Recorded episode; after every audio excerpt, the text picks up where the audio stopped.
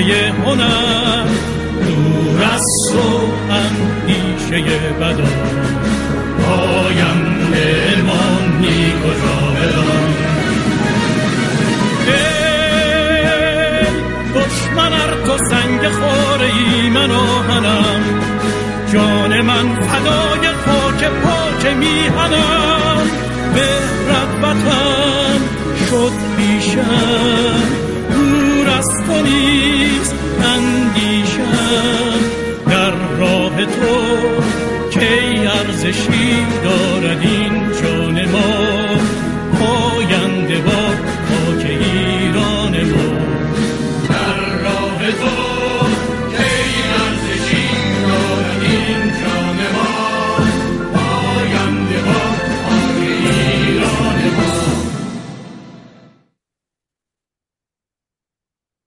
پوزش از تأخیر برنامهمون. دوستان ما مشکل ارتباط با سخنران مهمان امروز داشتیم که هنوز موفق به ارتباط به ایشون نشدیم ولی به ناچار برنامه رو آغاز می‌کنیم تا ببینیم ایشون کی تشریف میارن دوستان عزیز هموندان گرامی درود عرض می‌کنم.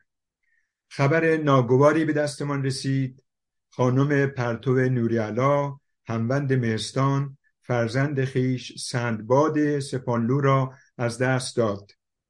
لذا به خود اجازه می دهم از طرف هموندان مهستان این حادثه ناگوار را به خانم پرتو نوریالا و آقای دکتر اسماعیل نوریالا و کلیه بستگان ایشان تسلیت گفته و برایشان آرزوی بردباری و تحمل این درد جانگداز را بکنم. همانطور که می‌دانید موضوع سخنرانی امروز مستان تصویری که از چگونگی محو اسرائیل به جهانیان نشان دادند می باشد. یعنی توضیح در مسئله اعراب و اسرائیل که بدون شک با حمله حماس به اسرائیل و پیامدهای آن همچنان در مرکز توجه اخبار و تفسیرهای مختلف هم در اندازه جهانی و هم در مقیاس رسانه های ایرانی داخل و خارج از کشور قرار گرفته است و وجوه گوناگون آن از لحاظ تاریخی، سیاسی، نظامی، تاکتیکی و ایدولوژیک از طرف موافقین و مخالفین این حمله ارزیابی شده است. در یک نگاه کلی دو برخورد متفاوت به این موضوع را شاهد هستیم. یکی آنکه این حمله را بدون اما و اگر و اشارات تاریخی و ریشیابی درباره به اصطلاح علل آن محکوم کرده و آن را مثال روشن بربریت و توحش دانسته و خواهان برخورد به مجریان دستوردهندگان و حامیان آن هستند. و دیگری آنکه سعی در توجیه و کمرنگ کردن حادثه داشتند و گاه حتی قربانیان آن را مقصر قلمداد کردند. در این میان برخورد کشورهای غربی یعنی اروپا و آمریکا به موضوع حمله حماس و عکس عمل اسرائیل قابل توجه است. ایستادن در کنار اسرائیل و همراه آن ابراز نگرانی از نحوه عمل ارتش اسرائیل است. بدون شک در طی سه ساعت بحث و گفتگو در مهستان به جنبه های مختلف رابطه اسرائیلی ها و فلسطینی ها پرداخته خواهد شد.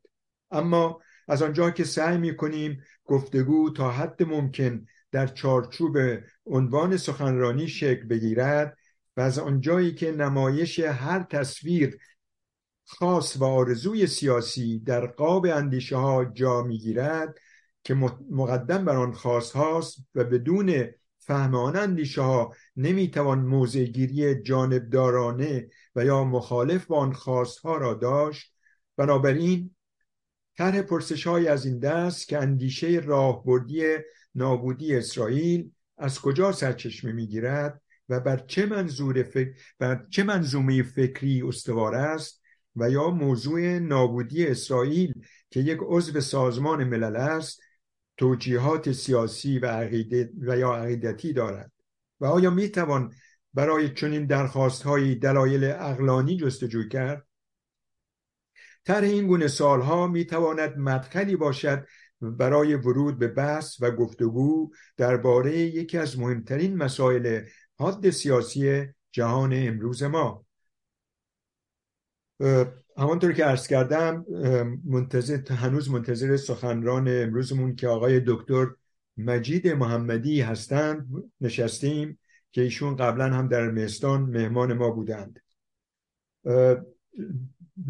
فعلا ضرورتی نمی‌بینم برای معرفی ایشان چون ایشون قبلا در این مهستان بودند و ممکن امروز هم موفق به دیدار ایشون نباشیم. و اما برنامه ما به این شکل پیش می رود مثل همیشه هموندان و دوستان در بیرون داخل این تالار برای پرسش ها و نظراتشون وقت می‌گیرند. پرسش ها و نظرات مخاطبین مهستان نیز از طریق پیامگیر مهستان بر روی تلگرام، سیگنال و واتساپ با هماهنگی هموند گرامی جناب آقای شمس الدین داراوی به این تالار منتقل خواهد شد. این نشست به طور زنده از تلویزیون میهن تیوی پخش می شود من برای شروع میکروفون رو میدم به اولین هموند ما که وقت گرفتن جناب عرب. شروع می‌کنیم جلسه رو با ایشون. جناب عرب بفرمید خدمت همه دوستان داخل و خارج اتاق زوم.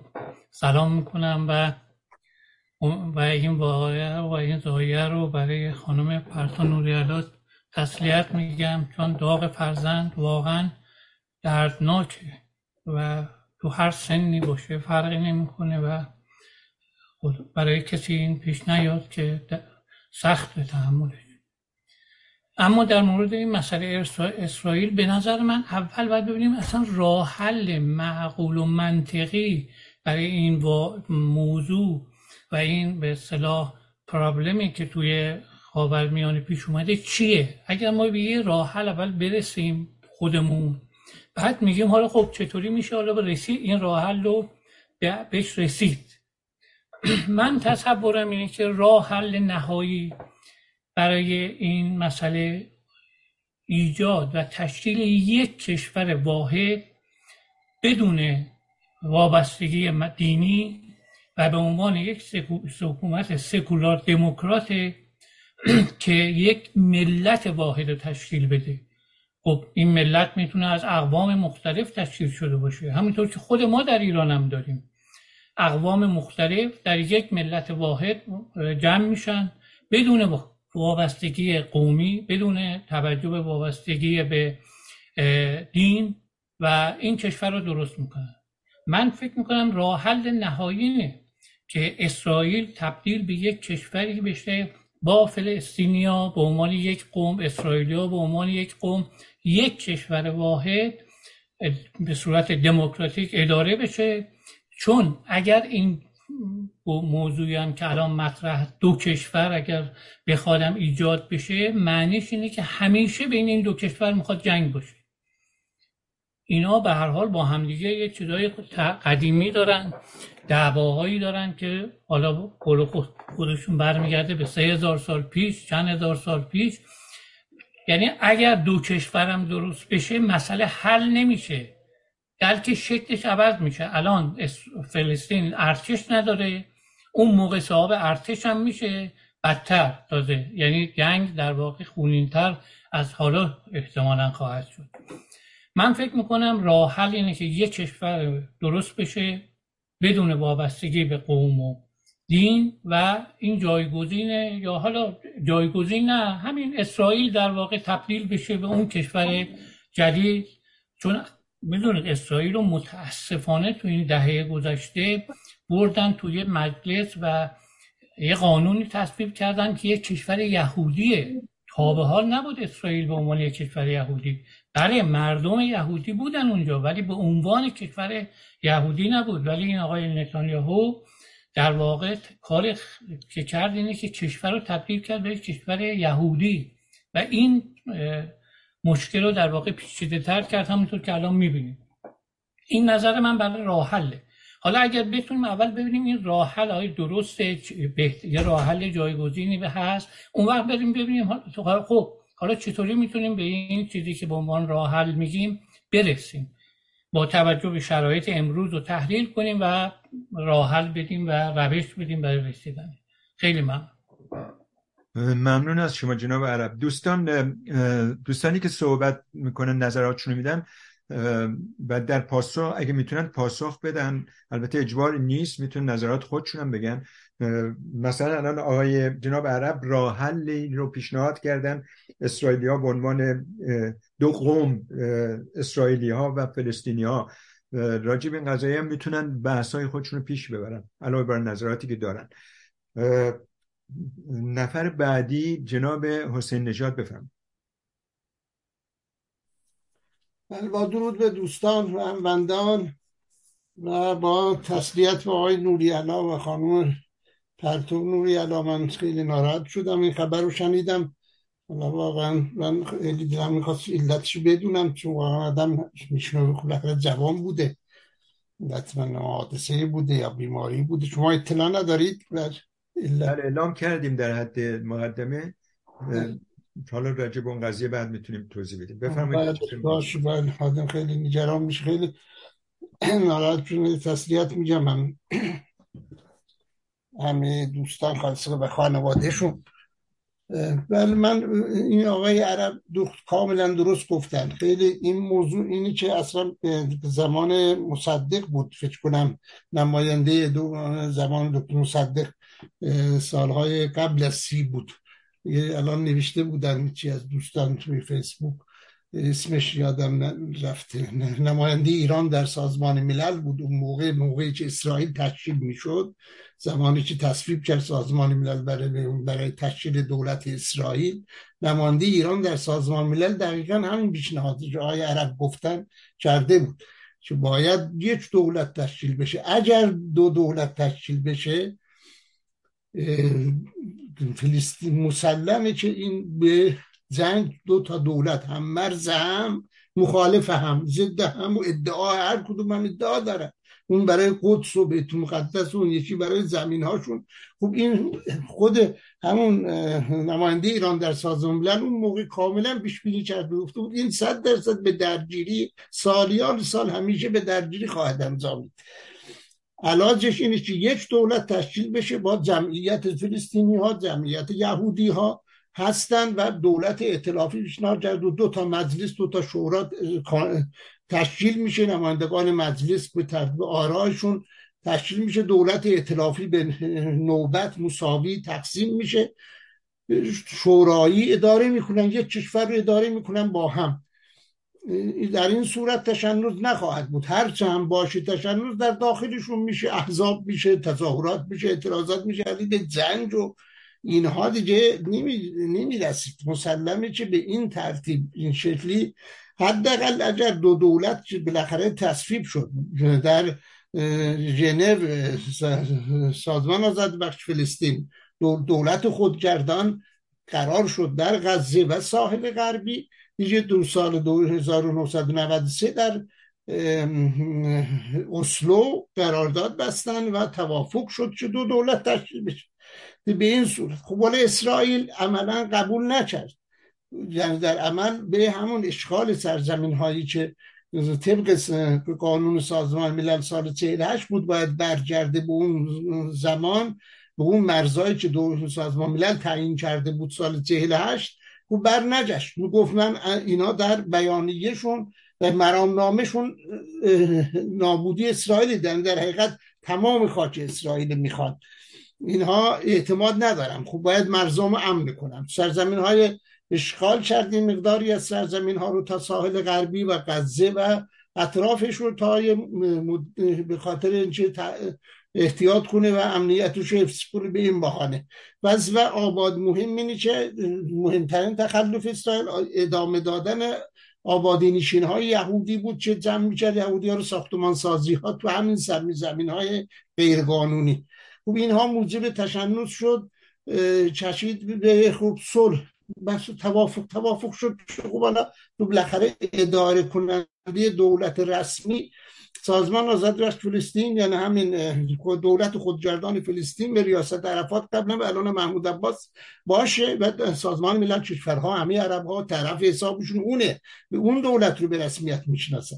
ولی متاسفانه بعد از انقلاب ایران و روی کار اومدن خمینی و فضای جریان های تقویت شدن جریان های اسلام سیاسی اونجا به وجود اومد که ایدئولوژیک بود. ایدئولوژی ملی نداشت. فلسطین سازمان آزاد بخش فلسطین فتح فلسطین آرمان ملی داره. اینا آرمانشون خارج ملی اینا اسلامی و تمام دنیای اسلام می‌خوان و قدس و مسئله از مذهب و بیت مقدس اینا سرچش می‌گیره و ضد یهود و طبق آیات و احادیث و اینها و تا مسائل تاریخی رو میارن جنج های ایدئولوژی که خب به این صورت چشید به اینجا که غزه رو اینا گرفتن.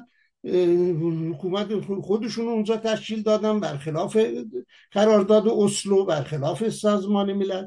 اینها حمله می‌کنن برای اینکه فقط روی همین ایدئولوژی. چند وقت پیش در همین مهستان ما یکی از دوستان سخنرانی کردن جلال اسمش آدم نیستم آنارشیسم گفتن. اینه نتیجه هر گونه اقدامی که شرایط جهانی رو واقعیت ها رو موقعیت رو توازن و قوا رو در نظر نگیره. فقط بخواد انتقام بگیره و آنارشیسم صفر نه تنها نتیجه بر باشه درست بر علیه خود مردم فلسطین بر میگرده و موجب از بین رفتن همونم که به دست آورده بودن میشه. همونم ما تجربه هاشو تو ایران سال دهه 60 گروه های ایران داریم. تو جنگ ایران و عراق گرفتن کربلا تا قدس داریم. می‌بینیم چی ایرانی ایجاد کرد. هیچ نتیجه که نداد. هیچ منجر به تسلیم خود همون طرف شد.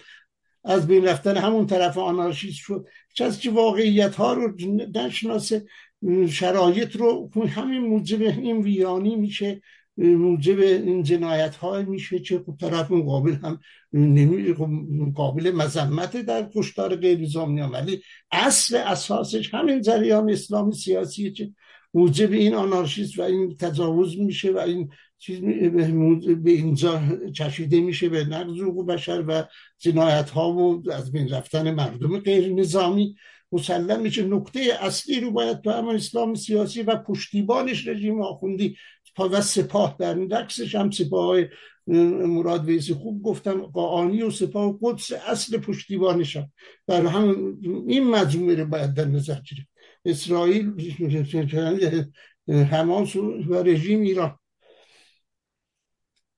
با تشکر ببخش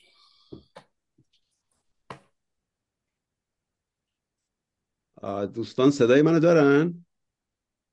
بله درود آقای دکتر محمدی خوش آمدید سلام بر شما. شما بسته است قربان چی بسته است؟ دوربین شما اجازه بدید ببینم امروز نمی‌دونم چرا دشواری داشتم در اینکه اون لینکی که آقای نوری فرستاده بودن اون لینک کار نکرد. نمی‌دونم مشکل از کجاست. من بودم ساعت دوازده در خدمت دوستان. بذارید ببینم کار می‌کنه یا نه. از یه طریق دیگری سعی کردم وارد بشم. آقای دکتر محمدی اصخایی می‌کنم شما از یک دستگاه دیگه استفاده می‌کنی؟ من از یه لپتاپ دیگه لپتاپ. خودم رو ریبوت کردم بعد دیدم نمیشه با اون لینک خب. گفتم از این لپتاپ مشکل... دیگه استفاده کنم اصخایی می‌کنم مشکل اینجا هستش که دوربین لپتاپ اون قسمت بالا دوربین یه کلیدی داره اون کلیده بسته هستش روی دوربین یه دکمه ای داره به سمت راست بکشین یا چپ باز میشه. دوربین به صورت فیزیکی بسته هستش. دوربین. الان من اینجا تصویر شما رو فعال کردم اما میگه اون بر دوربین لپتاپ بسته.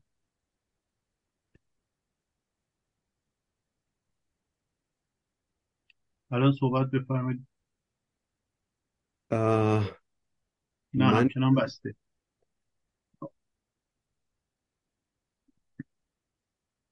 یا یه چیزی جلوی دوربین قرار نگرفته؟ نه چیزی جلوی دوربین نیست. تو قسمت پایین setting که اگه تشریف ببرین تو قسمت ویدیو اون کشو رو باز کنین شاید یه دوربین external دیگه داشته باشه اونو باید فعال کنی که دوربین لپتاپ رو نصب کنین یا اگر آقای دانشور سلام می‌دونین همینجور با دوربین بسته شروع کنین. بله ولی خب ترجیحشون خب چهره شناخته شده هستن. زیاد ضرورت نداره که حتما تصویرشون رو بذارن. منم می‌تونم یک شهر رزومهشون رو به طور مختصر قبل از که ایشون شروع کنن بخونم برای دوستان که آشنایی کمتری دارن. با اجازه جناب دکتر محمدی خوش اومدین. خیلی ممنون. لطف دارید. من همچنان دارم تلاش می‌کنم ببینم که آیا این دوربین رو میشه باز کرد یا نه ولی بله بفرمایید. من توی فاصله یک رزومه شما رو می‌خونم. اگر موفق شدید که چه بهتر. بسیار عالی. بسیار بسیار خوب. دوستان مهمان سخنران ما تشریف آوردن به خاطر دلایل فنی طول کشید. معمولا رزومه مهمون رو در همه ابتدای جلسه می‌خونن ولی به حال ما از حالا شروع می‌کنیم. زیاد دیر نشده. مجید محمدی نویسنده و پژوهشگر آزاد سیاست و جامعه ایران و ایالات متحده است. وی به عنوان دانشیار در کالج ایالتی گلنویل اگه درست خونده باشم هموند فوق دکترا در دانشگاه پرینستون و هموند مرکز دموکراسی توسعه و قانون در دانشگاه استنفورد به پژوهش و تدریس پرداخته است.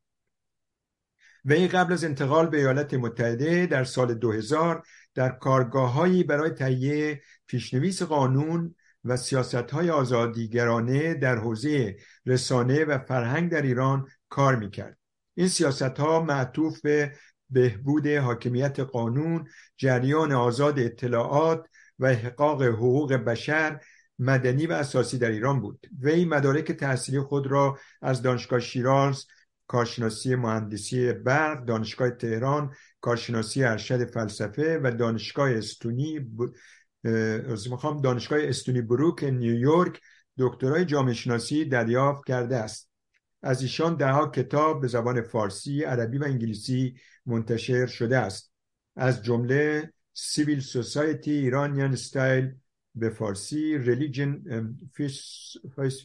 Faith The Country of Political Reforms in Iran Today authoritarian, sorry, authoritarian face Iranian uh, letter analytic philosophy of religion, uh, judicial reform and reorganization in 20th uh, century Iran. Ve see political Islam in post-revolutionary Iran, Shiite ideology in Islamic uh, discourse. که به انگلیسی در سال 2015 البته ایشون مقالات بسیار زیاد و سخنرانی هایی داشتن که مختصرا به عرض شما رسوندم یه بخششو. جناب دکتر محمدی بفرمایید. میکروفون در اختیارتون خیلی ممنون. دوستان ببخشن که امروز با این دشواری مواجه شدیم. من صحبتم رو عنوانی رو که به آقای نوری الله عرض کردم این بود که چه تصویری ما از چگونگی محو اسرائیل با توجه به حمله حماس در هفته اکتبر به دست میاریم. این یک سیاست اعلام شده هست هم از سوی جمهوری اسلامی و هم از, هم از سوی حماس که اونها به دنبال محو اسرائیل هستن. این چیز پنهانی نیست. من هم اصولا اعتقاد ندارم که اینها خوراک داخلی داره. سال هاست در کشورهای غربی چه, چه رسانه ها و چه برخی سیاستمداران و لابیستای ایران معمولا این مواضع جمهوری اسلامی رو به عنوان اینکه اینها خوراک داخلی داره اعلام می‌کنن. ولی واقعا اینطور نیست. دیکتاتورها رو باید جدی گرفت.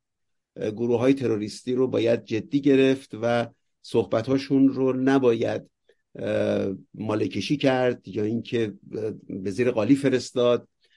اینها حرف است که زدند چیز پنهانی درش نیست. هم در منشور حماس این رسما اعلام شده و هم در مواضع مقامات جمهوری اسلامی این رسما اعلام شده که سیاست محو اسرائیل رو دارند خب اینا چیزای دانسته شده است چیز پنهانی نیست. من بحثم امروز این هست که خب اینها چگونه می‌خوان اسرائیل رو محو کنند؟ برنامه هاشون چی هست؟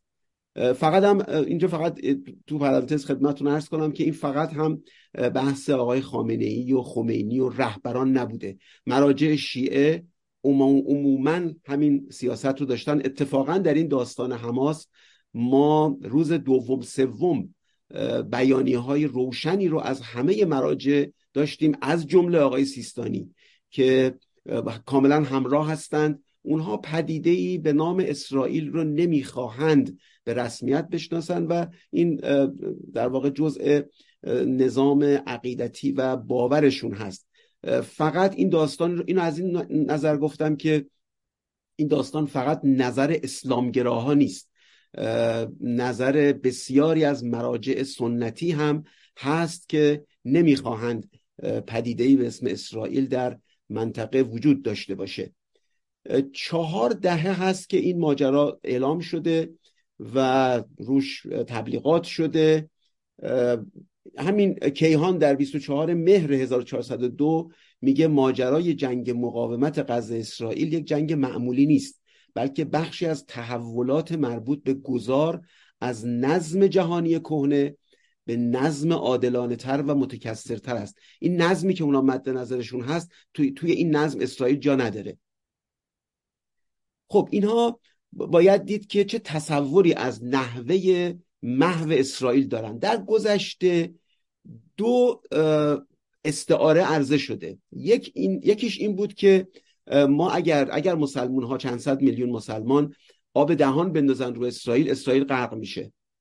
و روش دوم هم بوده که مسلمانان به سمت اسرائیل حرکت کنند و یهودیان رو به سوی دریا برانند تا در همه در دریا غرق بشن این دوتا البته جنبه استعاری داشته ولی خب هدف کاملا روشن هست. یعنی اینکه اونجا جای یهودیان نیست و اینها رو باید به این روش ها که هر دوش متضمن کشتار جمعی است. حالا چون استعاریش کردن و آب دهان و آب دریا و اینا هست خب تلاش کردن که این رو تلطیف کنن.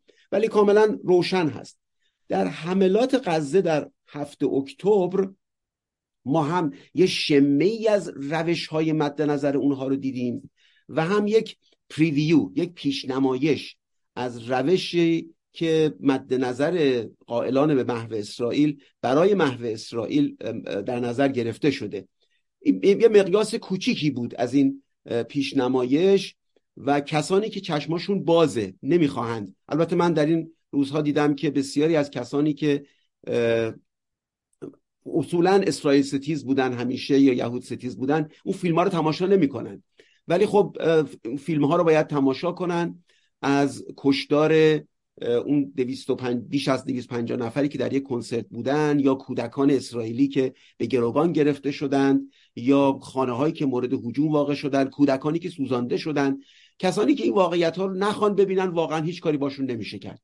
ولی من فکر می‌کنم اگر رسانه ها و فعالان سیاسی در شبکه های اجتماعی اینها رو بگذارن خب بالاخره مردم اینها رو خواهند دید و متوجه میشن که داستان از چه قراری بوده. این داستان یهود کشی داستان جدیدی است. اتفاقا در مدارکی هم که پیدا شده در میان کسانی که کشته شدن از جنگجویان و تروریست های حماس این دستورالعمل داده شده بوده که هر کی رو هر کی رو پیدا کردید از دم می‌تونید قتل عام کنید و اونها هم عینا همین کار رو انجام دادن. یک نکته بسیار دردناک اینجا وجود داره در مورد برخورد جامعه جهانی با این موضوع با موضوعات مربوط به گروه هایی که خودشون رو انقلابی معرفی می‌کنن. در ایران یک سینما رو با 400 نفر سوزاندند و به دلیل اینکه رسانه ها و بسیاری از سیاستمداران گرایش های انقلابی دارن این رو فرستادن زیر قالی. باز در ایران در سال 67 چند هزار زندانی رو در ایران اعدام کردن اون رو هم به زیر قالی فرستادن.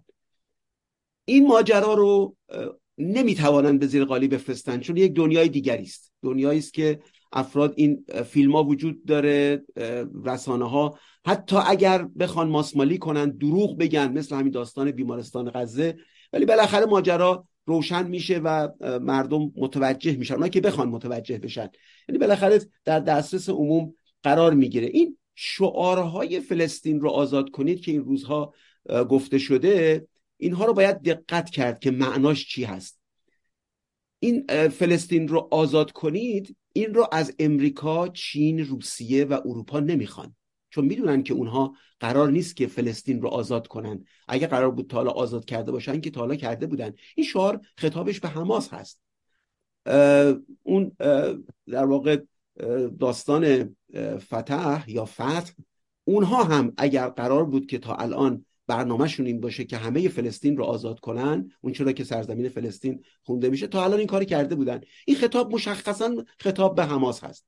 و کسانی که در این اعتراضات شرکت می‌کنن از نظر من دانسته یا ندانسته دارن پایان قوم یهود رو یهودیان رو در خاور میانه دارن اعلام می‌کنن. چه بدانند و چه ندانند. متوجه؟ حالا برخیشون شاید تحت تاثیر احساسات متوجه نباشن ولی اون شعار دقیقا همینه. اون شعار داره میگه که آقا مردم اسرائیل رو یهودیان رو باید از اون منطقه پاک کرد. عملیات حماس به نظر من از لحاظ راهبردی که نگاه بکنیم هیچ نتیجه ای نداشته. یعنی نه خاکی رو گرفتن نه تونستن پیشروی خاصی انجام بدن. یه چند صد نفری رو 1400 نفر رو کشتن که گفته میشه 87 درصدشون غیر نظامی بودن.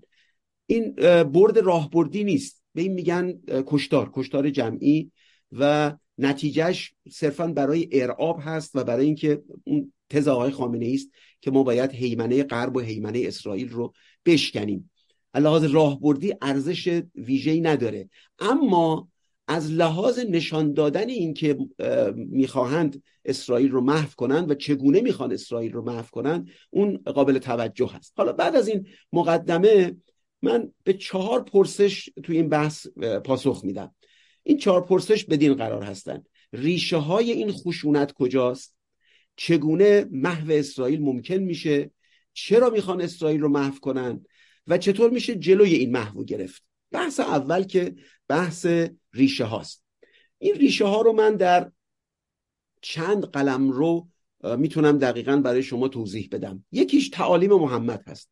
شما بحث هایی رو که در قرآن پیامبر اسلام در مورد ادیان دیگر و اقوام دیگر نگاه بکنید حجمی رو که به یهودیان اختصاص داده شده اصولا قابل مقایسه با حجمی که به مشرکان یا مسیحیان یا سابعین یا گروه های دیگر یا اقوام دیگر اختصاص داده اصولا قابل مقایسه نیست. بیشترین حجمش بیشترین تنفرش نسبت به یهودیان هست. و تعجب هم نباید کرد که چرا کسانی که مسلمان هستن قرآن رو می‌خونن چرا اینها ضد یهود هستن؟ خب این در تعالیمشون هست. اصلا چیز عجیب و غریبی نیست.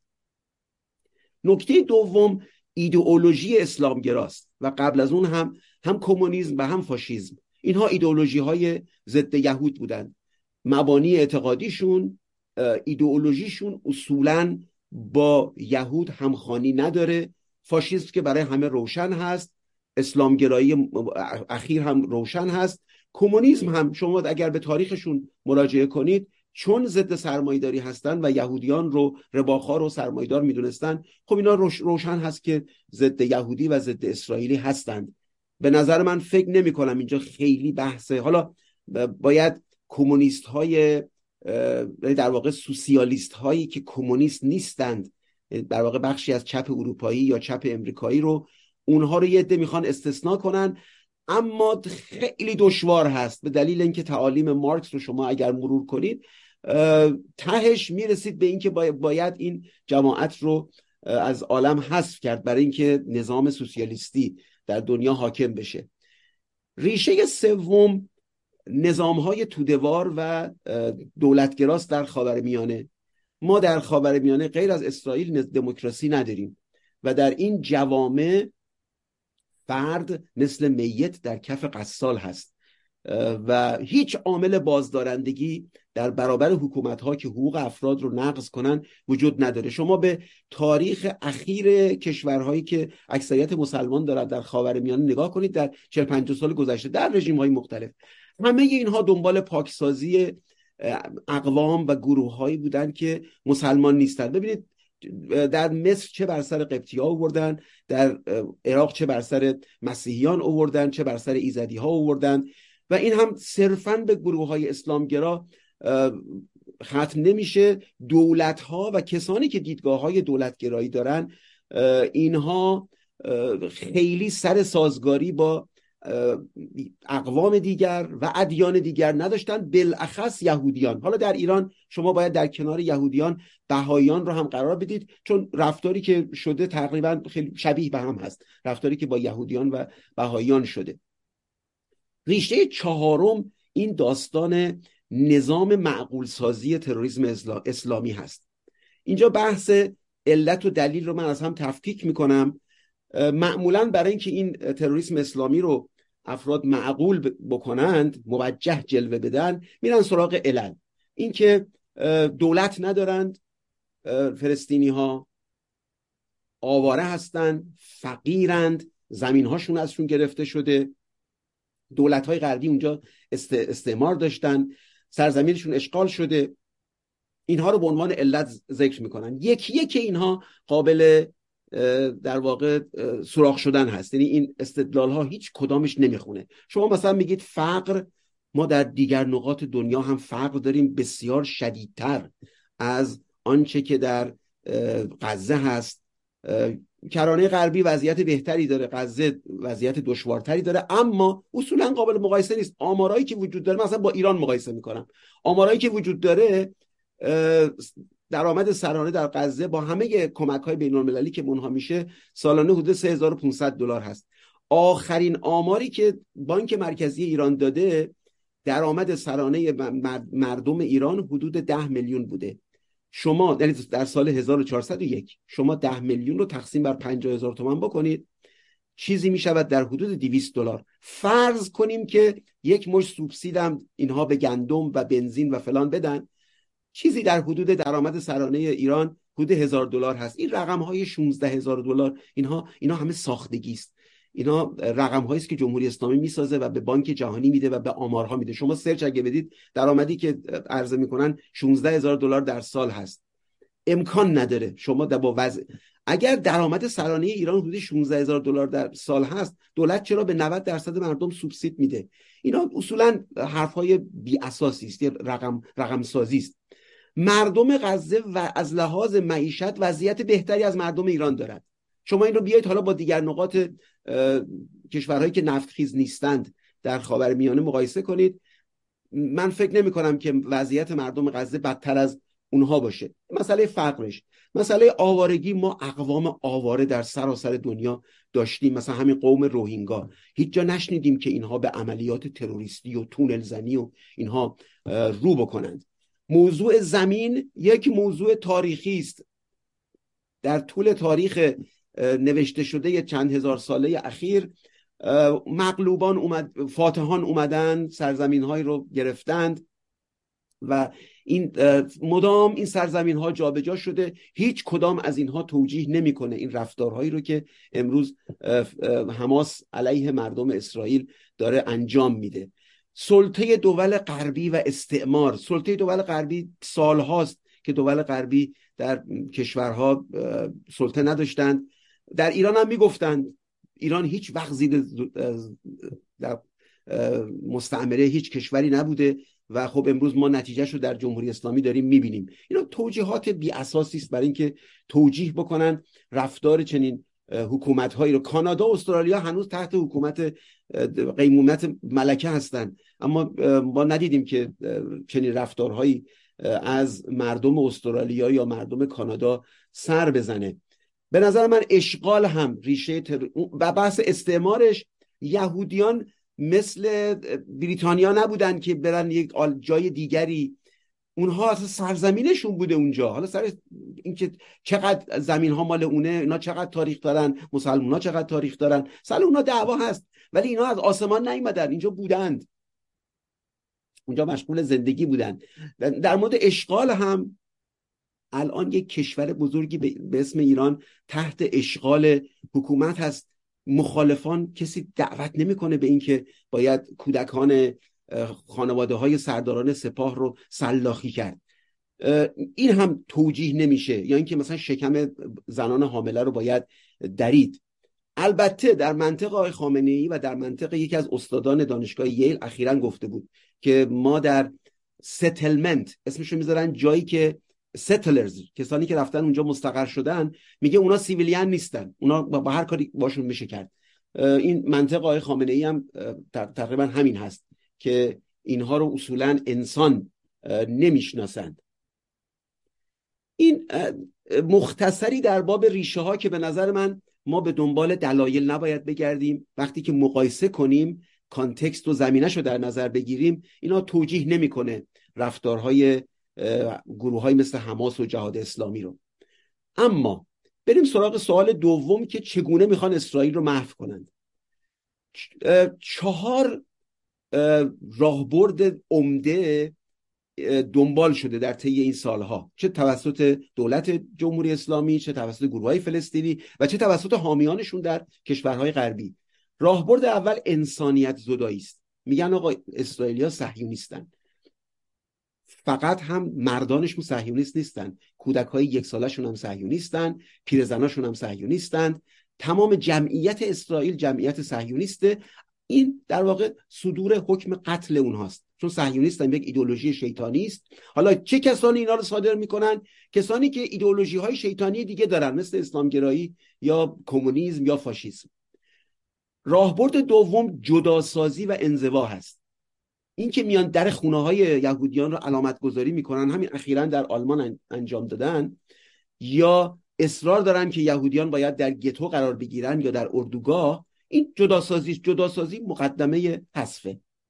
سوم اینکه مقام سرکوبگر و سرکوب شده رو عوض می‌کنن با اتهاماتی مثل استعمار و اشغال و نجات پرستی و نجات پرستی این دیگه مسخره تر از همه است که در اون منطقه اعراب و یهودیان همه از نژاد سامی هستن.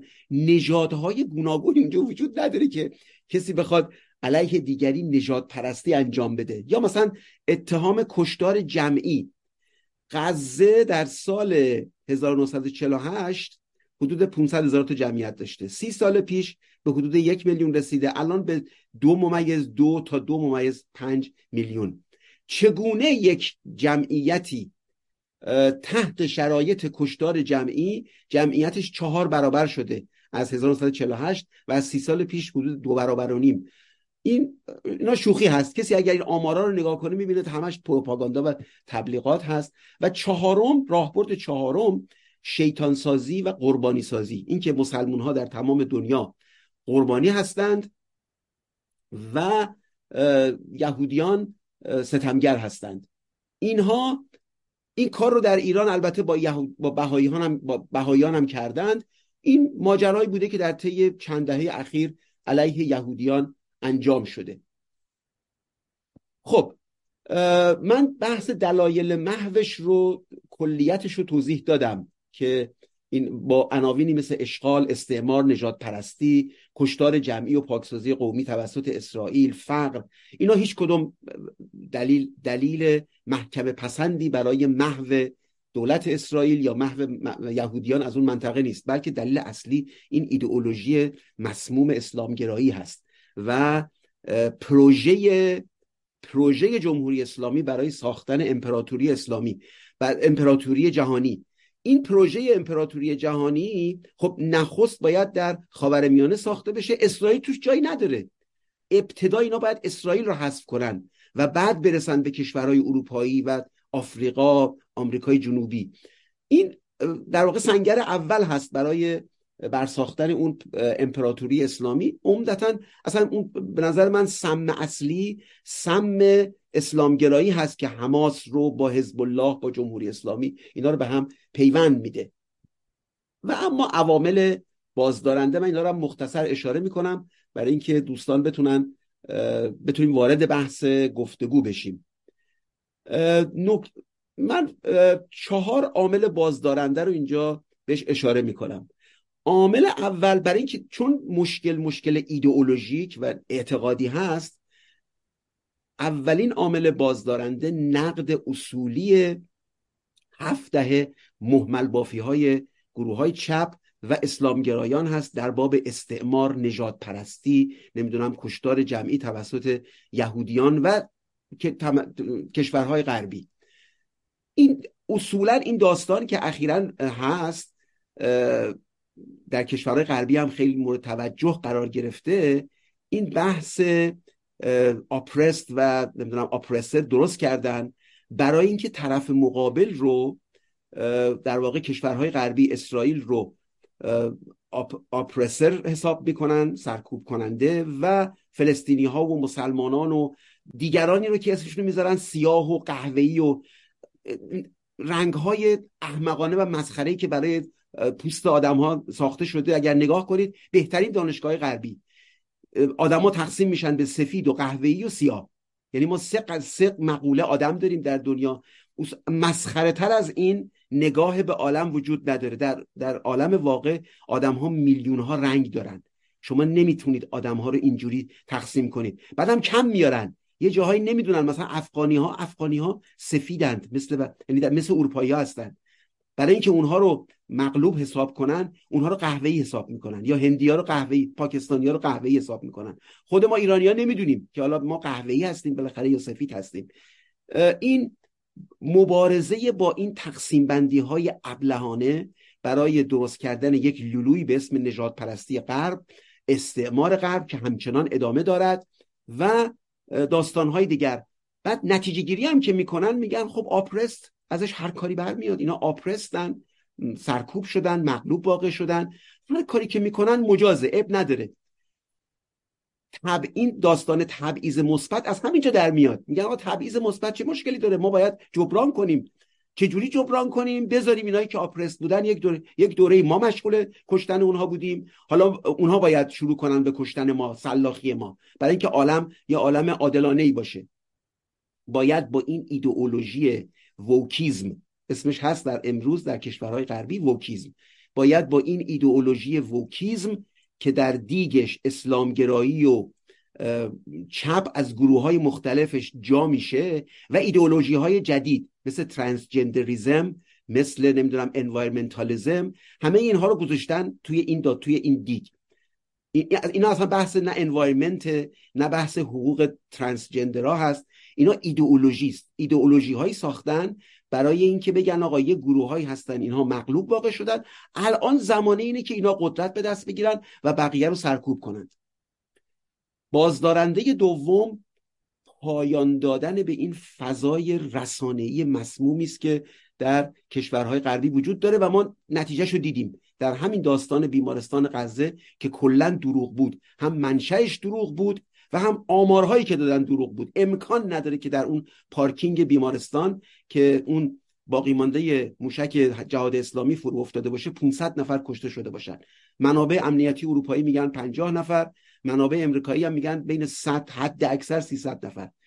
هر نفری مهمه ها ولی دروغ سازی حماس این دروغ سازی رو کرد برای اینکه مردم مردمی رو که احساساتی میشن و دلبستگی دارن چه دلبستگی مذهبی چه دلبستگی هویتی اینها رو به عرصه خیابان ها بکشاند. بر اساس یک دروغ. این فضای مسموم رسانه‌ای رو باید باش مقابله کرد و کسانی که تریبون دارن حرف می‌زنن این ور به نظر من باید این داستان رو باش برخورد کنن. ما نباید تسلیم قومیت گرایی و قبیله گرایی در فضای رسانه‌ای بشیم. چون دعوا به نظر من دعوای ایدئولوژیک هست. صرفا دعوای بر سر فقر و نمی‌دونم اشغال و اینها نیست. نکته سوم قدرت یافتن بی قدرت هاست. گروه ها و جمعیت ها در خاور میانه و بیرون از خاور میانه هستند که اینها به دلیل اینکه قدرت ندارند مورد استفاده دولت ها قرار می‌گیرند. این به این گروه ها بحث empowering وقتی پیش میاد میگن empower باید کرد تو بحث empowering ابتدائا میرن سراغ نخبگان. نخبگان قدرتشون کم هست. اینایی که بلندگو دارن دانشگاهی هستن رسانه ها رو دارن این, این دنبال امپاور کردن اینا هستن برای اینکه قدرت بیشتری به دست بیارن. نه.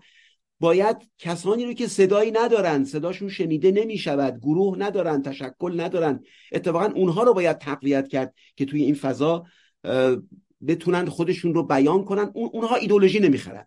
اونها می‌فهمن. ببینید همین داستانی که در امریکا اتفاق افتاد که یک صاحب خانه یه بچه 6 ساله رو کشت. شما با مردم معمولی اگر صحبت کنید هیچ کس نمیگه که این داستان داستان تنفر از مسلمانان و اینا بوده. اصولا نبوده چنین. طرف بیماری روانی داشته نمی‌دونم چه خصومتی ابلهانه داشته و این کارو کرده. بس در امریکا بسیاری از این اتفاقات رخ میده. حالا اتفاقا این موردش یک بچه مثلا شش ساله مسلمان بوده. اینها رو مردم عادی نمی‌خرن چون مردم عادی در پیرامون خودشون می‌بینن که یه عده‌ای به چه دلایل احمقانه و مسخره مرتکب جرم و جنایت میشن. از دلش تنفر قومی تنفر مذهبی بیرون, بیرون نمیاد. اکثر مواردی هم که در امریکا من چون مرتب اینا رو دنبال می‌کنم در مورد کشتن آفریقایی تبارها توسط پلیس منتشر میشه. تهش می‌بینیم که یا قصد و قرضی نبوده یا اینکه اصلا یه مسئله مسئله دیگری بوده. بحث اصولا بحث نژادی نبوده. همین دو روز پیش یه گزارشی بود در مورد این داستان جورج فلوید که آتاپسی آتاپسی جورج فلوید نشون میده که این فرد توسط اون آقای پلیسی که روش نشسته بود کشته نشده متامفتامین مصرف کرده بوده. منتها به دلیل ترس از فضای عمومی اون پزشکی قانونی در ایالت مینسوتا این رو اعلام نکرده. اخیرا اسنادش منتشر شده. شما بگردید. منتها اینا رسانه های امریکایی اینا رو منتشر نمی‌کنن. به دلیل اینکه باید این تنش میان اقوام وجود داشته باشه تا یه حزبی ببره تا یه حزبی ببازه. اینا بیشتر بحث های سیاسی است. به عالم واقعی که رجوع کنید می‌بینید بسیار از اینها اصولا ریشه نژادی نداره. جامعه امریکا یه جامعه است که 50 سال پیش 60 سال پیش این داستان ها رو کنار زده. وگرنه آقای اوباما نمی‌توانست چنین رأی رو بیاره در جامعه امریکا. در ایالت های مختلف هم حتی در جنوب هم که یه دی میگن که نمی‌دونن نمی‌دونم افراد نجات پرست هستن چنین چیزی واقعیت نداره. من به تک تک اون ایالت ها سفر کردم خبرها رو دنبال می‌کنم. اینا برساخته یه عده آدم است که ذهنیت های عجیب و غریب دارن. و باز عامل بازدارنده چهارم این است که مردم غیر از قدرت سیاسی قدرت اجتماعی قدرت اقتصادی مردمی که صدا ندارن اینها باید یاد بگیرن چطور از خودشون در برابر این گروه های فاشیستی مثل سیاهان اهمیت دارند یا انتیفا یا نمی‌دونم حماس در هر کجای دنیا گروه های اسلامگرا بتونن از خودشون دفاع کنن. چون هیچ تضمینی نیست که تک تک ما روزی در دام اینها گرفتار بشیم. اون جوانانی که در یک جشنواره موسیقی در جنوب اسرائیل شرکت کرده بودند که اکثر اینها هم روحیه های هیپیگری دارند سرخا هستند هیچ کدامشون تصور نمی‌کردند که روزی مورد قتل عام قرار بگیرن. از همین جهت هم هست که تک تک آدم هایی که توی این جنگ قدرت سهمی ندارن و ضرر می‌بینند اینها باید یاد بگیرن که چگونه از خودشون در برابر این موجودات وحشی دفاع کنند.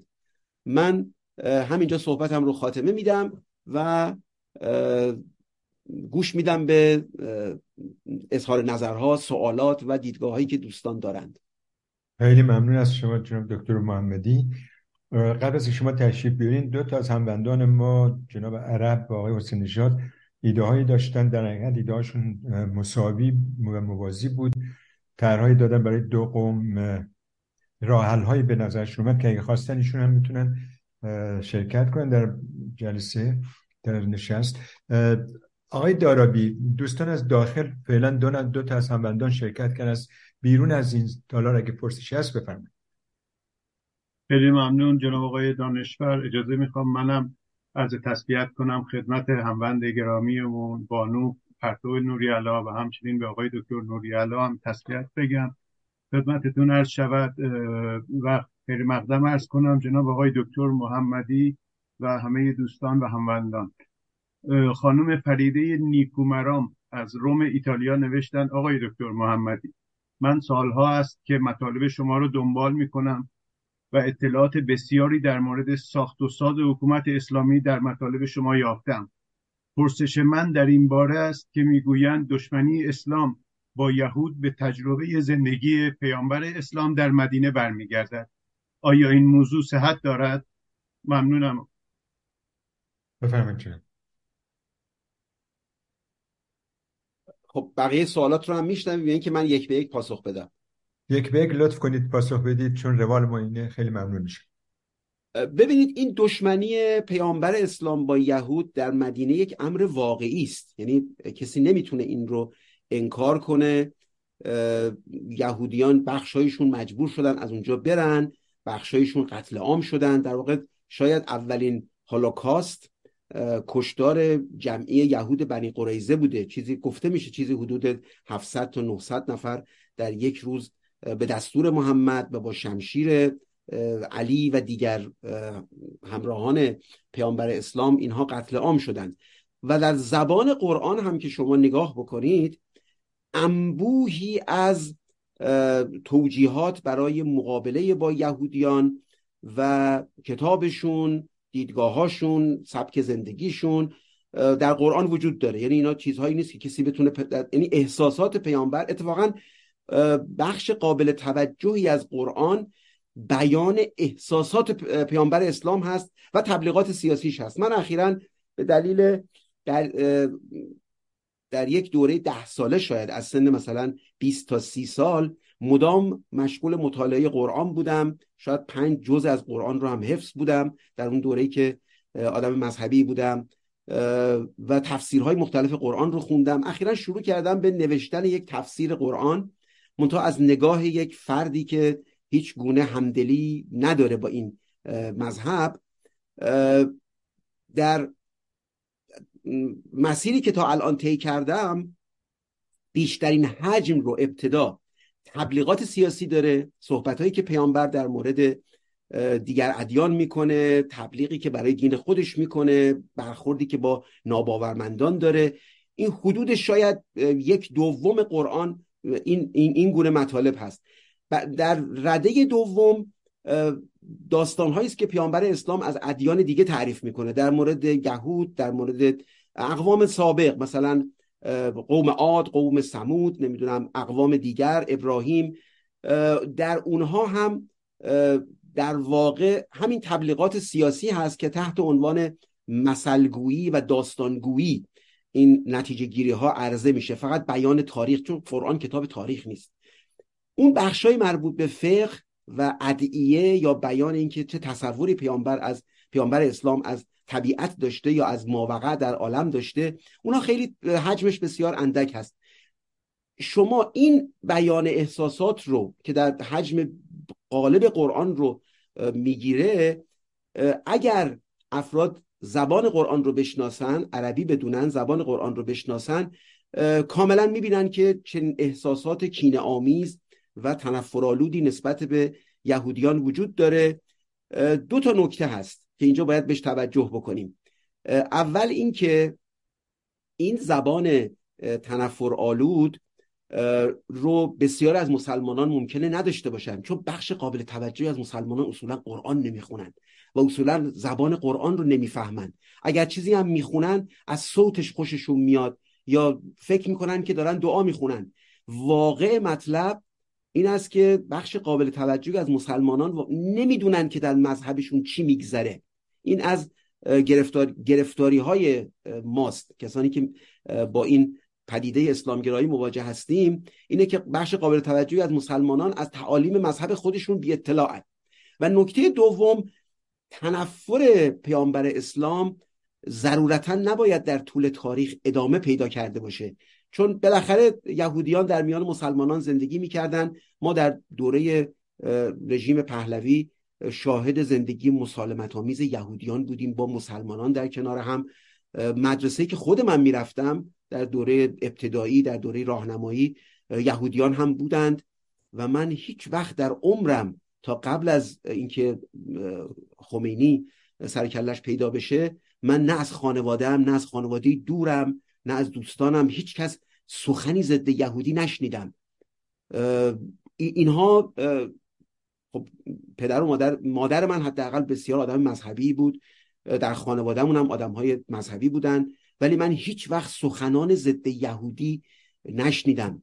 اتفاقا سخنان ضد زنان پیغمبر یا مثلا به کسان به خانم هایی که یک ویژگی هایی داشتن اسم زن پیامبر رو روی اونها میگذاشتن. یعنی این چیز بود. این در واقع گرایش منفی بود نسبت به اهل سنت یا برخی از دوروبری های پیامبر. ولی در مورد یهودیان من هیچ وقت چنین چیزی نشنیدم.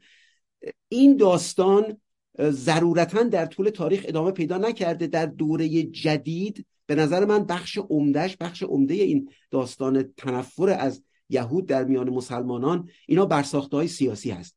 برساخته های اجتماعی نیست. مسلمانان می توانند همچنان که ما در در, در واقع نیمه اول قرن بیستم در کشور خودمون دیدیم و بعد حتی حتی دهه هفتاد ایرانی های مسلمان و یهود و زرتشتی و ارمنی و اینها با صلح و سلامت در کنار هم زندگی می‌کردن. این یک برساخته سیاسی است و داره استفاده های سیاسی ازش میشه.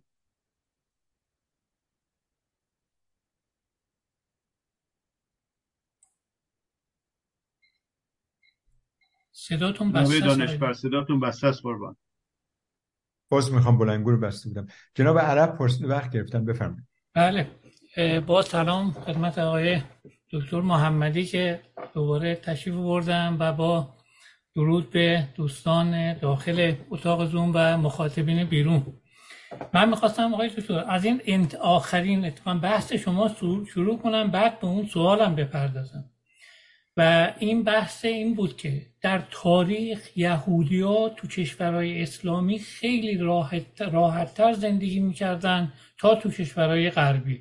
یا اروپایی حالا آمریکا که اصلا کشور جدیدی یعنی اون آزادی که یهودی ها در کشورهای اسلامی داشتن و اون زندگی در واقع مسالمت آمیزی که با مسلمان ها داشتن هیچ وقت اینا تو کشورهای اروپایی نداشتن. اروپایی ها دائما مزاحم اینا می شدن حتی تو بعضی از این کشورها مثلا مثل هلند اصلا بعضی معاملات برای اینا ممنوع کرده بودن. حالا به خاطر ضدیتی که با یهودی ها داشتن. به این جد تاریخ ما تاریخ تخاصم بین مسلمانان و یهودیان نیست. هر کس هم بخواد اینو بگیم به عنوان تاریخ در واقع داره آدرس غلط میده و گمراه می‌کنه. اتفاقا تخاصم توی اروپایی ها بوده با یهودی ها اما سوالم بپردازم. شما چهار مورد رو مطرح کردید. یکی نقد محمل بافی چپیا و کشورهای غربی که حالا همه اینا رو شما توی یک کاسه گذاشتید. چپیا و کشورهای غربی دوم پایان دادن به فضای مسمومی که غربی ها درست کردن در رابطه با این مسئله که الان پیش اومده. و رابطه اعراب و یا فلسطینیا و اسرائیلیا بعد سوم قدرت یافتن بی قدرت هاست که روی این تاکید کردید به عنوان بند سوم. و بالاخره مردم یاد بگیرن تو بند چهارم که چطوری از خودشون دفاع کنن. من متوجه نشدم منظور شما از این چهار بند چیه. اگه توضیح بفرمایید خیلی ممنون میشم که ما روشن بشیم که منظور شما چیه. چون خیلی این بنده رو به صورت کلی شما بیان کردید منتظر مرسی خیلی ممنون از شما. بفهمید ببینید اون نکته ای رو که شما هم به درستی ذکر کردید ما تاریخ هزار ساله دو هزار ساله یهود ستیزی در جوامع خاور ای نداریم به طور مستمر. اتفاقا جدای از ایران من مطالعاتی هم که در مورد تاریخ عثمانی داشتم عثمانی ها هم اهل مدارا بودند. چون یک امپراتوری بزرگ بودن بخشی از اروپا رو حکم، حکمرانی می‌کردن در امپراتوری عثمانی هم این مدارا و تساهل با ادیان دیگر با اقوام دیگر وجود داشته. فقط منحصر به ایران نیست که این همزیستی میان یهودیان و مسلمانان. اما چهار, چهار موضوعی که مطرح فرمودید که من بیشتر توضیح بدم. اولا من نگفتم کشورهای غربی. ببینید کشور بیشتر اینجا معنیش یه چیز عام است هم دولت ها رو در بر می‌گیره هم جامعه مدنی رو در بر می‌گیره نهادها رو در بر می‌گیره. من نگفتم کشورهای غربی بیشتر رسانه ها امروز رسانه های جریان اصلی در کشورهای غربی اینها مسمومند به دلیل این گرایش چپی که در اونها وجود داره این چپ هم چپ دموکرات دهه 80 و 90 بیل کلینتونی نیست. این چپ یه چپ جدیدی است. این چپ جدید یک چپی است بسیار متخاسم جنگجو و محصولاتش این خانم رشید تلیب و ایلهان عمر و افراد دیگری هستند که شما امروز به چهره های بارز دموکرات ها در امریکا تبدیل شدن. اروپاش رو شما حتما کسانی که در اروپا زندگی می‌کنن اروپاش رو بهتر از من می‌دونید خب یه نمونه خیلی خوبش همین آقای جرمی کوربن رهبر حزب کارگر بود که کاملا در دامن فلسطینی ها و دامن جمهوری اسلامی بود تا روزی که بود. اینها وقتی از چپ صحبت می‌کنیم از چپ قالب امروز داریم صحبت می‌کنیم. نه از چپ دهه هشتادی مثلا در امریکا یا برخی از گروه های سوسیال دموکرات در کشورهای اروپایی. همین امروز خبرش بود که حزب یکی از احزاب سوئد که قبلا نام کمونیست داشته بعد نام کمونیست رو برداشته اینا دارن رسما به حماس پول میدن. بعدم فقط آرد و نمی‌دونم برنج و دارو نمیفرستن. پول مستقیم به گروه های فلسطینی میدن. چپ ها به دلیل اینکه فلسطینی ها بخش قابل توجهشون کمون اصلا جنبش هایی که در جهان عرب بوده اینو فراموش نکنیم. احزاب بعث هم در سوریه و هم در عراق اینا احزاب چپ بودن احزاب سوسیالیست بودن. و اینها با احزاب با اون بحث انترناسیونالیسمی که گروه های کمونیستی دارند اینها در چارچوب اونها جا می گرفتن شما امروز نگاه بکنید به کوبا به نمی‌دونم کره شمالی. اینا همه در محور مقاومت جمهوری اسلامی است. چرا اینا در محور مقاومت هستند همشون هم چپن. همشون هم دیدگاه های سوسیالیستی دارن. حالا اگر یک سوسیالیست شما پیدا کنید در عالم یا گروههایی رو پیدا کنید اون وجود این گروه ها رو نقض نمی‌کنه. این تظاهرات هایی که در یک هفته گذشته ما در امریکا و اروپا شاهدش بودیم بخش قابل توجهش توسط گروه های چپ سازماندهی می شده در امریکا چپ ها بودن در نیویورک که تظاهرات رو انداختن. بعد مسلمان ها به اونها پیوستند. در لندن هم این تظاهراتی که دیروز برگزار شد بخش قابل توجهی از این جمعیت عظیمی که برسه خیابان میاد و شعار فری پلستاین میده اینا گروه های چپند شما در لندن بیش از صد هزار نفر ندارید مسلمانی که پاکار بیاد وسط عرصه, عرصه خیابان. اینا بخش قابل توجهشون گروه های چپ هستند نباید اینها رو انکار کرد. حالا اگر کسی دیدگاه سوسیالیستی داره و مخالف در واقع جنایت حماس هست اینها باید حسابشون رو رسما جدا کنند چون در این داستان در مقام اتهام قرار می‌گیرند. سالهاست که گروه های چپ به حماس کمک می‌کنن سالهاست که به اونها بوق تبلیغاتی میدن. چرا باید نیویورک تایمز سی نمی‌دونم اکثر رسانه های غربی آمارهای حماس رو که یه گروه تروریستیه گروه های تروریستی اطلاع رسانی نمی کنن تبلیغات سیاسی می‌کنن چرا باید آمارهای اینها هر روز منتشر بشه؟ یونیسف یونیسف رو یادتون هست که داستان ایران رو دنبال می‌کردن؟ شش ماه طول کشید تا یه دونه اطلاعیه اونم خیلی رنگ رو رفته در مورد ایران بده. با این همه پیام که ایرانی ها میفرستادن در مورد کشتن کودکان ایرانی. چرا باید اینها اینقدر کند باشن؟ به دلیل اینکه اینها نسل تازه برآمده از این چپ کوفتی هستند که هیچ ارزشی برای جون انسان ها نداره فقط قدرت براش مهمه. تنها چیزی که امروز برای این چپ هایی که در امریکا حاکم هستند یا در برخی کشورهای اروپایی رسانه ها رو در اختیار دارن اینا فقط براشون قدرت مهمه. اینکه با چه گروه های مختلفن وگرنه شما نباید از یک روزنامه ای که با این اعتبار مثلا نیویورک تایمز دو ساعت بعد از اینکه بیمارستان منفجر میشه در تیترش بزنه که فلسطینی ها میگن که کار اسرائیل بوده و 500 نفر هم کشته شدن. هر دوش دروغ. یک مشت دروغ بافی رو. این سنت ببینید اصلا یه چیز عجیب و غریبی است. این سنت در امریکا در رسانه ها برای چند قرن وجود داشته که شما وقتی یه در یه ماجرایی که نمی‌دانید میگید آقا حماس اینو میگه دولت اسرائیل هم اینو میگه. ما نمی‌دونیم هنوز. بررسی می‌کنیم بعدا بهتون اطلاع میدیم. اینو هر هر خبرنگاری که شیش ماه کار خبری کرده باشه اینو می‌دونه.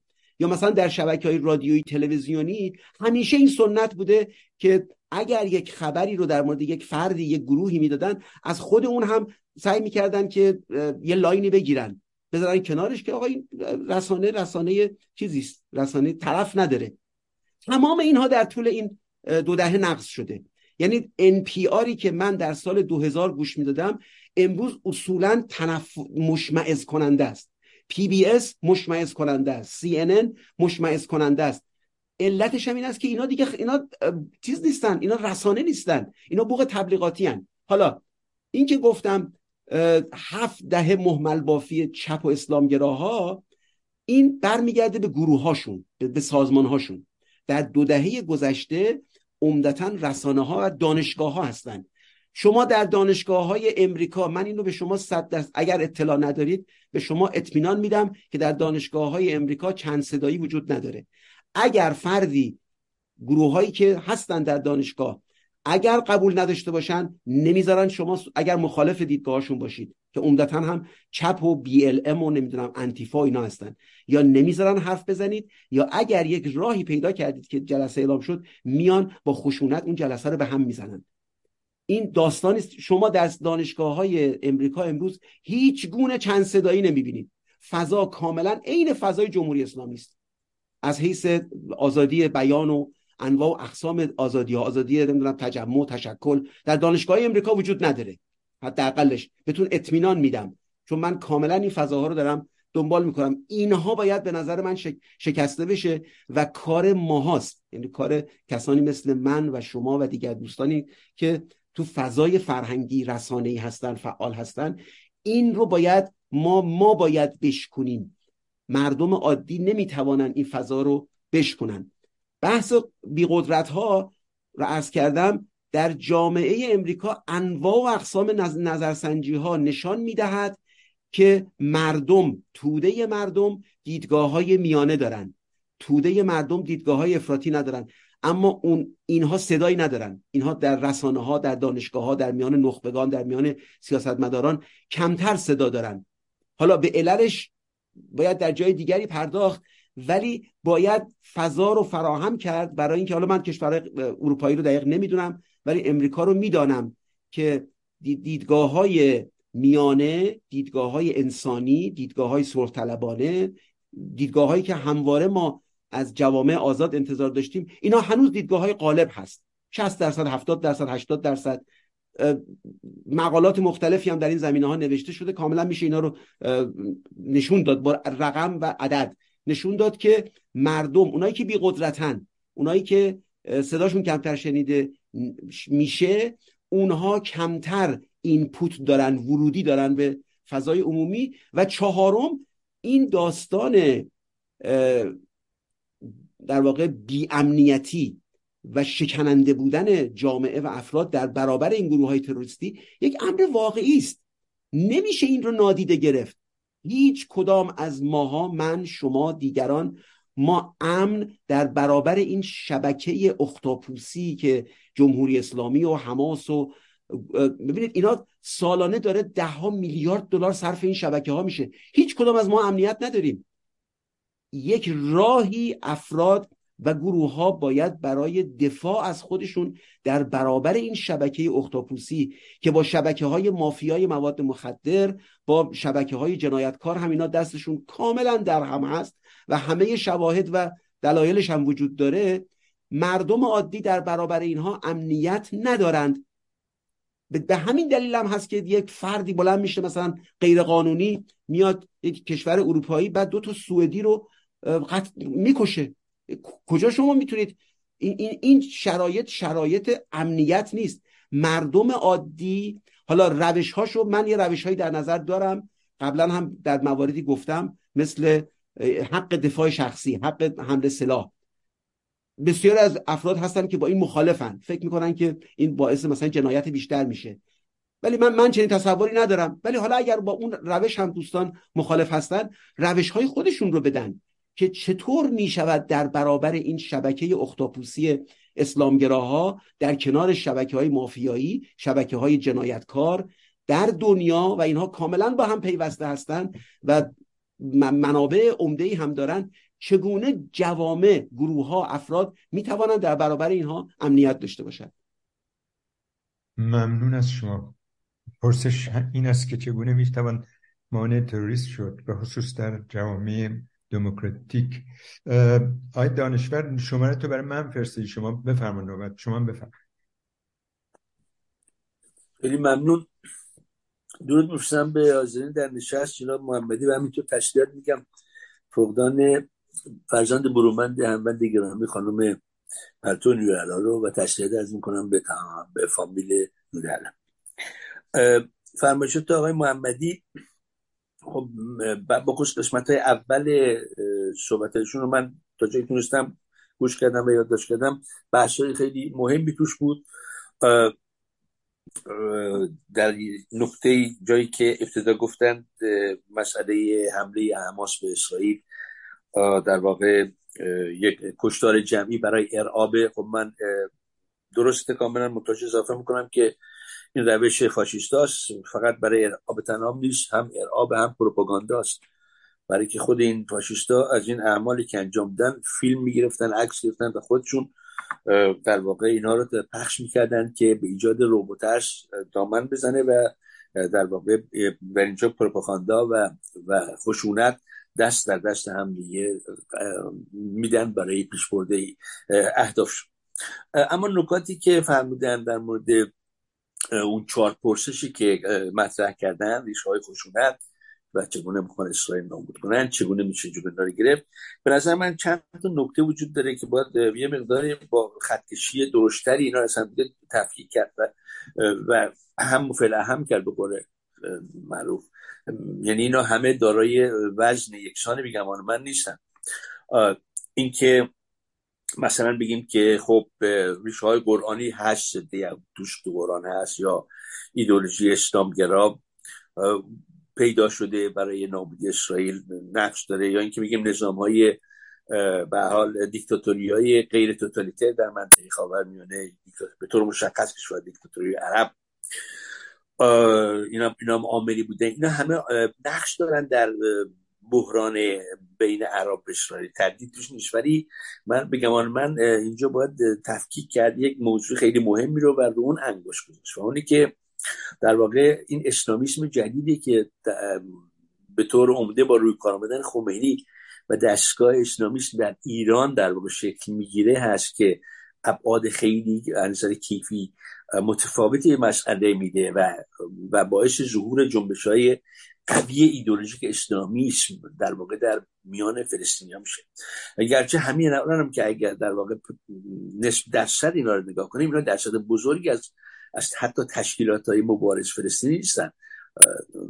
جنبش فلسطین درگیری های فلسطین با اسرائیل همواره وجود داشته و تا قبل از روی کار آمدن جمهوری اسلامی این درگیری ها به شکل مبارزات ملی در واقع فلسطینی مطرح می شده و سازمان سازمان آزادی بخش فلسطین الفت و اینا که بزرگترین سازمانش بود اینا در جنگ های آزادی بخش ملی فلسطینی شرکت داشتن.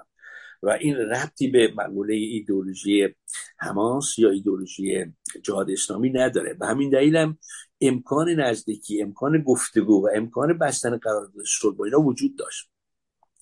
البته فراموش نکنیم که این موضوع فقط در میان فلسطینی ها نیست در مورد در میان اسرائیلی هم هست. در خود اسرائیل این کرونیست ها هم در واقع با اتکا با ایدولوژی فاشیستی اعمالی انجام میدن که خیلی فرقی با از ماهیت با اعمال حماس نداره و در واقع همین گروه های کردش در اسرائیل هم در واقع زمینه تبلیغاتی خوبی برای از اون طرف اسلامیستا فراهم می‌کنن.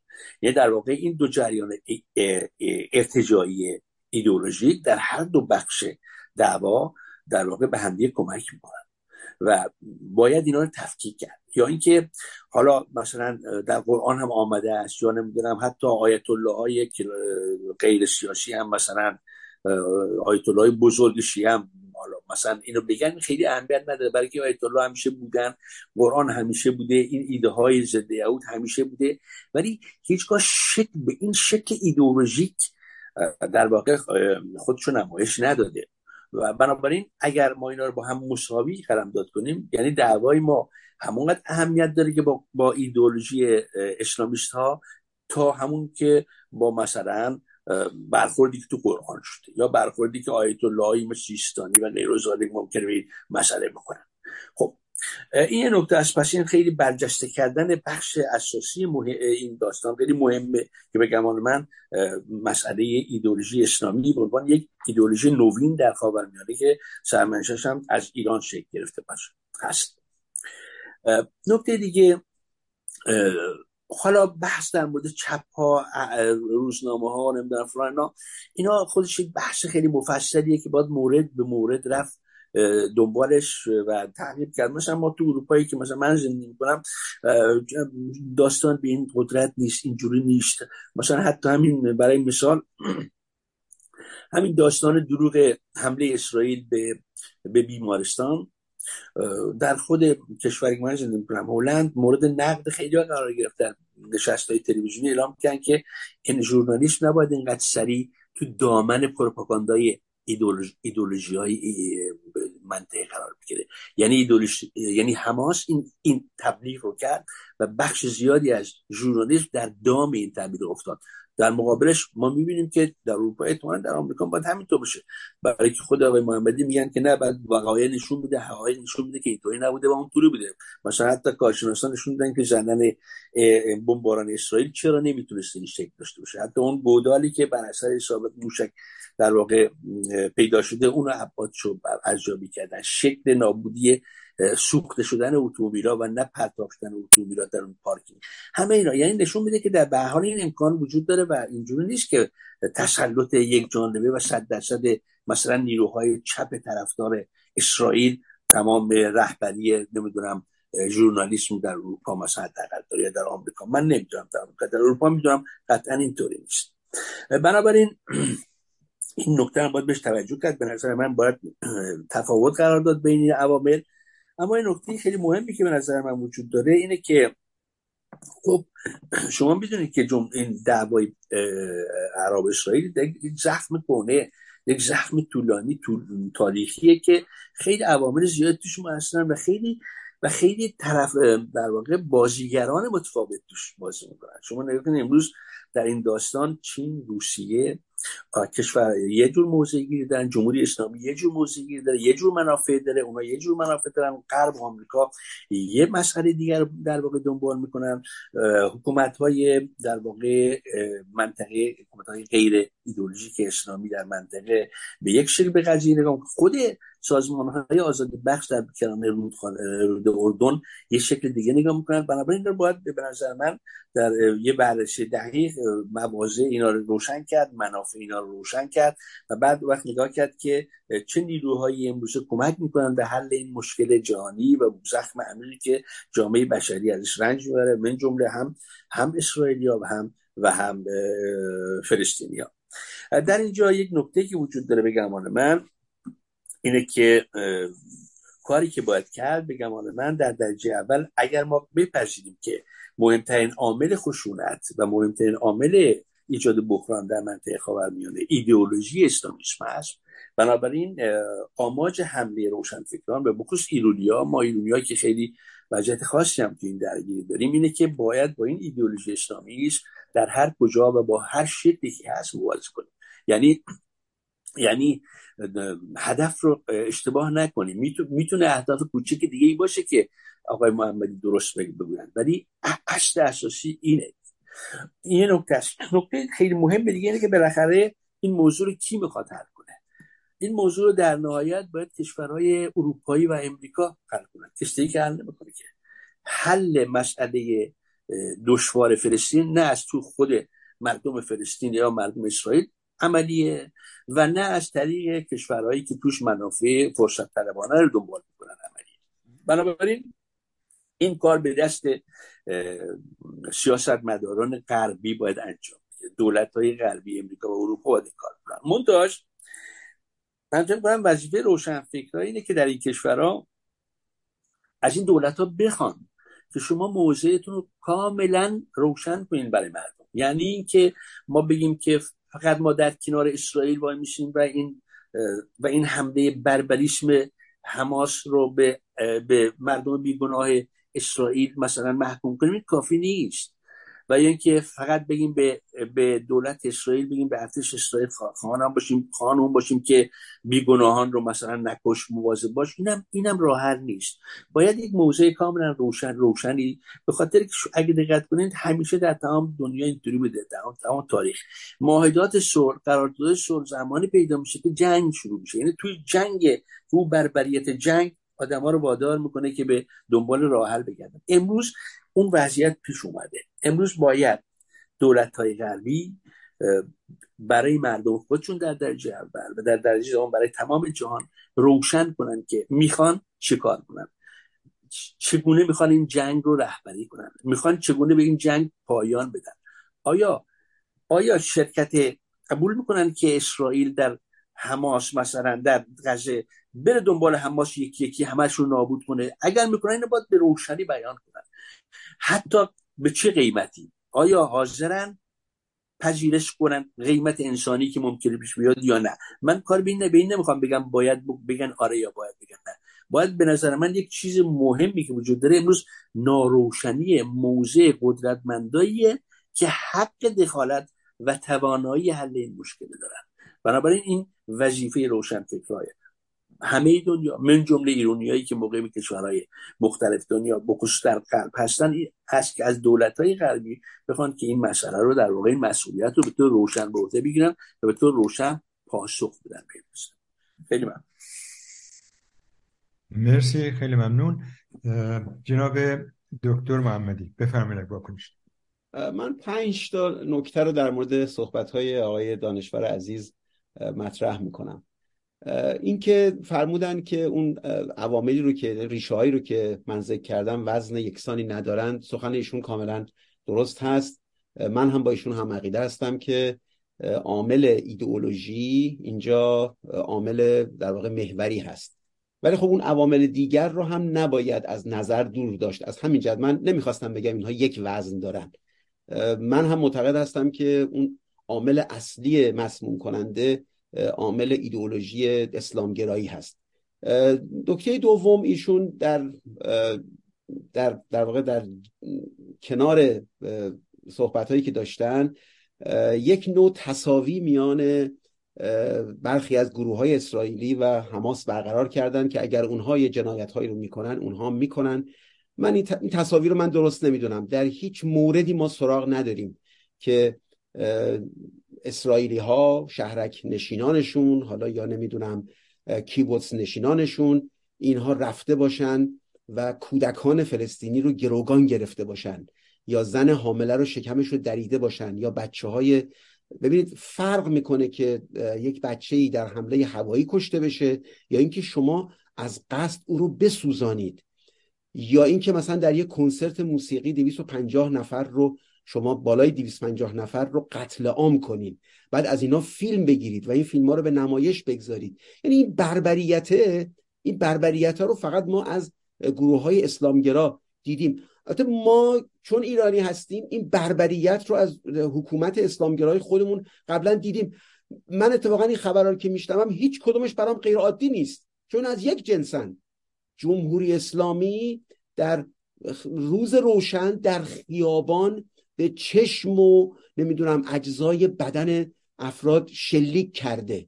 جمهوری اسلامی حدود شاید مثلا در اون دوره قتلای زنجیره‌ای گفته می شود بین مثلا حالا آمارهاش بین 100 150 تا 200 نفر رو یک به یک کشتن عقب ون آقای پوینده رو آقای مختاری رو گرفتن عقب ون خفه کردن در چیز انداختن در بیابان انداختن. این اسلامگراها اصولا چیز رفتارهاشون عجیب و غریب نیست. یا در سینما رکس همونطور که ابتدا من عرض کردم خدمتتون 400 نفر رو سوزاندند. اینا رفتارهای عجیب و غریبی نیست برای اسلامگراها. ما در میان یهودیان ساکن اسرائیل گروه های اسرائیلی چنین چیزهایی رو ندیدیم و این تصاوی به نظر من تصاوی نادرستی است. اگر هم افرادی می‌خوان اسرائیل رو محکوم کنند باید در چارچوب قوانین بین المللی اگر حالا در مواردی استفاده بیش از حد از زور بوده توسط اسرائیل یا جنایت جنگی بوده یا نمی‌دونم نقض حقوق بشر بوده یا نقض آزادی ها و نمی‌دونم حقوق بوده تیراندازی به خبرنگار بوده اونها خب گزارش هاش هست. گزارش ها, فقط گزارش ها هم فقط الجزیره و نمی‌دونم گروه حماس ندادن که ما می‌دونیم که اینا همه تبلیغاتی هستن. از در واقع گزارشگران بیطرف اومدن و چنین گزارش دادن اونا حتما قابل نقد هست. ولی این تصاوی به نظر من تصاوی درستی نیست. سوم اینکه فرمودند رسانه های امریکایی حالا اروپایی ها رو ایشون گفتن که طور دیگری بوده. خب حتما طور دیگری بوده که ایشون گزارش میدن. اما در امریکا که ما هستیم اصولا فضای رسانه ای در اختیار چپ هاست و فضای آلوده ای هست. فضای پر از دروغ در طی این سالهای گذشته از روزی که ترامپ پاشو به کاخ سفید گذاشت اینها این شرایط رو برای خودشون فراهم دیدن اونایی که پنهان می‌کردن که گرایش دارن شرایط رو فراهم کردن برای دروغگویی. یعنی اصولا دروغی نبوده است که اینها ازش ابا کنن. شما اصلا ترامپ شیطان مگه قرار است شما در مورد شیطان دروغ بگین؟ شبانه روز در طی این هفت سال اینها دروغ به جامعه امریکا تحویل دادن به دلیل اینکه ترامپ اومده. منم شخصیت ترامپ مورد پسندم نیست. البته برخی از سیاست های دولت ترامپ بالاخص در برابر جمهوری اسلامی رو سیاست های درستی می‌دونم. ولی اینطور نیست که افرادی که حالا در جامعه امریکا به ترامپ رأی دادن همه اینها عاشق چشم و ابروی ترامپ بودن. بسیار خوب سیاست های طرف مقابل رو نمیپسندیدن و به ترامپ رأی دادن. بسیارشون هم ممکنه در دور آینده به ترامپ رأی ندن. یه جامعه سیالی است اما از روز اولی که ترامپ پاشو گذاشته به کاخ سفید این رسانه ها مدام دروغ بافتند. مدام. اصلا شب شما شبانه روزی از اینا من نمیگم. شما به مثلا صحبت های خبرنگار نسبتا بیطرف مثلا گرین, چیز والت نگاه بکنین. نگاه بکنید گزارش های مختلفی داده از مجموعه دروغ هایی که رسانه ها مرتبا عرضه کردند. افرادی که این اینا گرایش سیاسی خاصی هم ندارن و با سند و مدرک. یعنی چیزایی نیست که کسی از خودش ساخته باشه. علتش می‌دونید چیه؟ اینا در دام نمیفتن علتش این است که اینها با سیاست های چپ با سیاست های اسلامگرایی هماوایی دارن. در امریکا اسلامگرایی و چپ با هم در ائتلاف هستند تعجب نکنید که آقای بایدن آدمای جمهوری اسلامی رو می‌گذاره مسئول پیشبرد سیاست خارجیشون در برابر ایران. تعجب نکنید که می‌گذارن ایران روزانه مثلا بیش از دو میلیون نفت صادر کنه. تعجب نکنید که برای مثلا 5 تا گروگان هر نفر 1.2 بیلیون دلار اینها اموال بلوکی شده رو برمیدارن. اینا هیچ تعجبی نداره چون اینها در یک کاسه هستن. بیشترین کسانی که برای کارزار بایدن مشارکت کردن همین گروه های اسلامگرا بودن. در دوره بایدن نگاه بکنید ببینید در شهرهای مختلفی که اینها کمپین داشتن چه گروه های اومدن و حمایت کردن از دولت بایدن. همین گروه های اسلامگرا اینا چیز عجیب و غریبی در امریکا نیست. در باب بازیگران که فرمودند که بازیگران مختلفی هستند حرف کاملا درستی است بازیگرایی هستن که از این ماجرا نفت می‌برن اما امروز بازیگری بازیگری که بیش از همه نفت می‌بره جمهوری اسلامی است. و نکته پنجم هم که گفتن دول غربی روشنفکران نمی‌دونم گروه ها نهادها باید بیان و راه حلی رو برای این موضوع پیشنهاد کنن. در طول 60 70 سال گذشته هفت بار پیشنهادهای صلحی داده شده که آخرینش که من خودم اینجا بودم و داستان رو داشتم دنبال می‌کردم توسط آقای کلینتون داستان به پیش رفت عرفات اومد امریکا و خیلی نزدیک بود. در اون ماجرا 93 شاید هم 97 دقیق یادم نیست. 93 تا 97 درصد از خواسته های فلسطینی پوشش داده شده بود اما به جای نرسید. ببینید شما با یک گروهی می‌تونید صلح کنید که واقعا بخواد این صلح. چطور امریکا اسرائیلیا توانستن با مصر و اردن پیمان صلح دادن زمین در برابرش صلح به نتیجه رسیدن. چرا با این گروه های فلسطینی نمی‌توانند؟ مشکل فقط اسرائیل نیست مشکل فقط هم دولت های غربی نیست چون اقدام کردند و به نتیجه نرسیده. یه نکته هم در مورد این داستان دو دولتی بگم که خیلی مد هست این روزها. ببینید من فقط این سوال مطرح می‌کنم. حماسی که هنوز دولت به رسمیت شناخته شده بین المللی نیست ببینید چگونه جنایت می‌کنه. شما اگر ابزارهای یک دولت مستقر رو به چنین گروهی بدید اون وقت ببینید چه خواهد کرد. در شرایط امروز دادن تیغ در کف زنگی مست هست. جمهوری اسلامی رو بذارید جلوی چشمتون. حماس اگر حاکم بشه رفتارهای حماس حتی وحشیانه تر از جمهوری اسلامی بوده. من سراغ ندارم در جمهوری اسلامی شکم زن حامله رو پاره کرده باشند یا بچه سوزانده باشند. جنایت های عظیمی انجام دادند ولی ما نشنیدیم که بچه حالا در سینما رکس یادم نیست که نوزاد هم بوده یا نبوده. ولی این اسلامگراهایی که در ایران هستن شما مقایسه کنید رفتارهای حماس رو با اونها. امروز اگر یک دولتی رو در اون منطقه تشکیل بشه و رهبرانش رهبران حماس باشن ببینید چه فضاحت و چه فجایعی رو برای جامعه بشری اینها به بار میارن. در شرایط امروز به نظر من دولت فلسطینی که حماس قرار باشه که در رأسش قرار بگیره این فاجعه است برای جامعه بشری. خیلی ممنون از توضیحات. و جناب دارابی گرامی بفرم از هموطنان. خیلی ممنون جناب دانشور. قبل از اینکه من پرسش رو بخونم صفحه یوتیوب ما که عنوان برنامه رو داشتش به عنوان تصویری که از چگونگی محو اسرائیل به جهانیان نشان می‌داد نمی‌دونم توسط عوامل ناشناس احتمالا این تاثیر سکولار دموکراسی هستش. عنوانش عوض شد نوشته شد سفرنامه حج یک شرابشناس.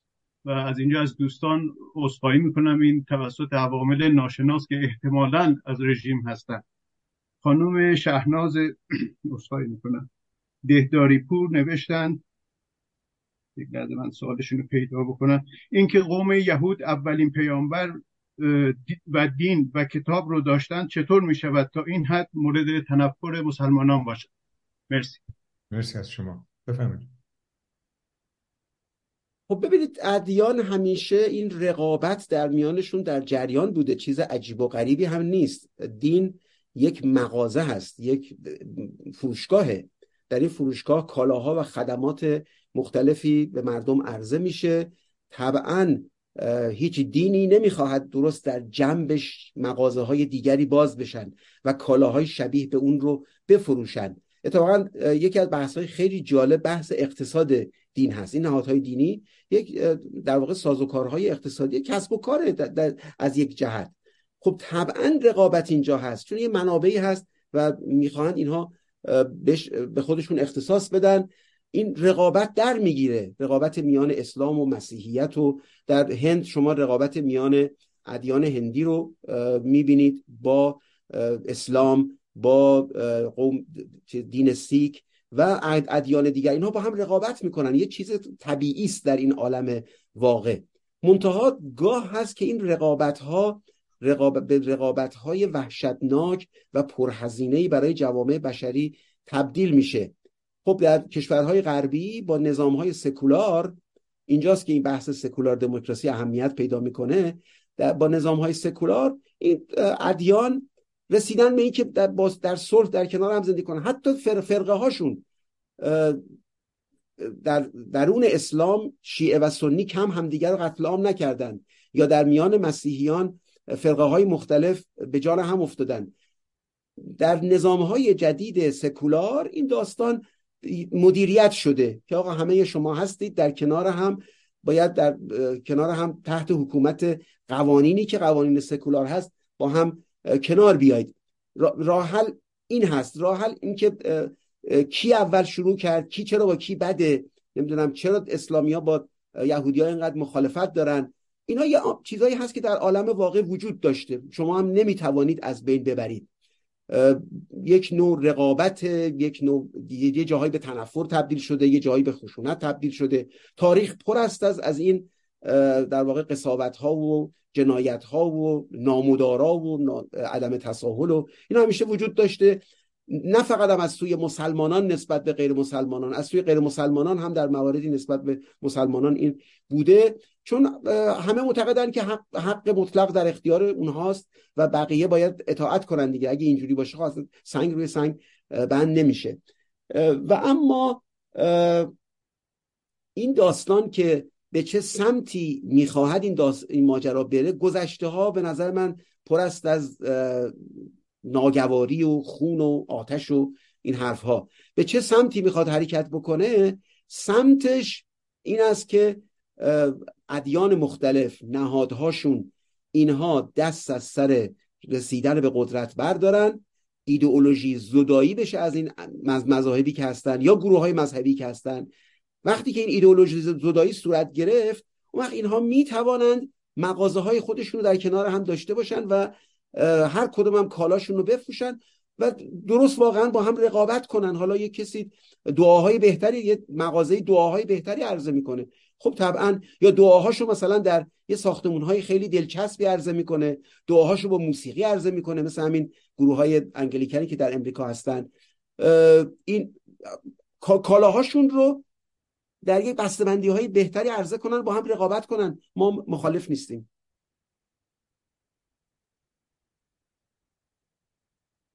صداتون نمیاد.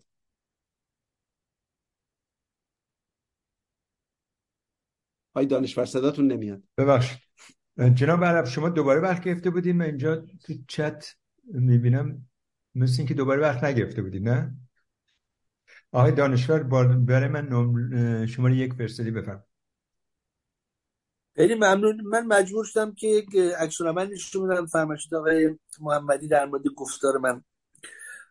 یکم در مورد اینکه من یک در واقع با گفتارم یک معنای مساوی یک وزن مساوی بین برخی از گروه های اسرائیلی و افراتیون ایدئولوژیک فلسطینی قرار دادم. من وزن مساوی قرار ندادم به خاطر که واقعا برای من معلوم خیلی روشن نیست که این وزن حالا کشیدنی چجوریه. من از موضع یه آدمی که به دموکراسی معتقده به رفتار آدما در هر جای دنیا نگاه می‌کنم. و من فقط صحبت این بود که این گروه های کلونیست های افراطی اسرائیلی به تب... کمک می‌کنن به تبلیغات در واقع حماس. این گروه ها در واقع اینا به گمان من خودشون کپی اسلامیست هستن. اینا گروهایی هستن ضد زن ضد آزادی ضد دموکراتی. دموکراسی معتقدن اصلا مطلقا معتقد نیستن بهش شدیدن مذهبی هستن. و مذهب یهود هم همونجور که احتمالا خود آقای محمدی هم می‌دونن به لحاظ محتوی خیلی دموکراتیکتر از مذهب اسلام نیست. و اینا به اون راه های مذهبی برای پیشبرد زندگیشون عمیقا اعتقاد دارن. و در عمل هم با زور سرزمین های عربا رو می‌گیرن. رو گرفتن و می‌گیرن و بعدم علتی که به هر حال دولت از اینا پشتیبانی می‌کنه. من نمیگم این کار دولت اسرائیل می‌کنه. ولی به حال در نزاع بین اینا و ها دولت از اینا همیشه حمایت کرده. اینا رو من از خودم نمیگم منابع بیطرف وجود داره. هم در سازمان ملل هم منابع بیطرف دیگر. بنابراین اینا به عنوان یک یک بازیگر داستان محکوم باید بشن از نظر آدم دموکرات. نمی‌تونی به خاطری که فلسطینی های ایدولوژی زده حماس فاشیست های حماس بگم. هستن. من کاری به مذهبشون دینشون ندارم. این آدم های فاشیستی هم سر می‌برن من کودکان اون کار می‌کنن پیرزن رو می‌کشن فلان می‌کنن. این دلیل نمیشه که ما اونها رو چشممون رو ببندیم روی اعمال مثلا کلونیست ها در اسرائیل. چون رو حل نخواهیم کرد. برای که مسئله حل کنی باید تمام اجزا رو به درستی تحریش کنی. این نکته.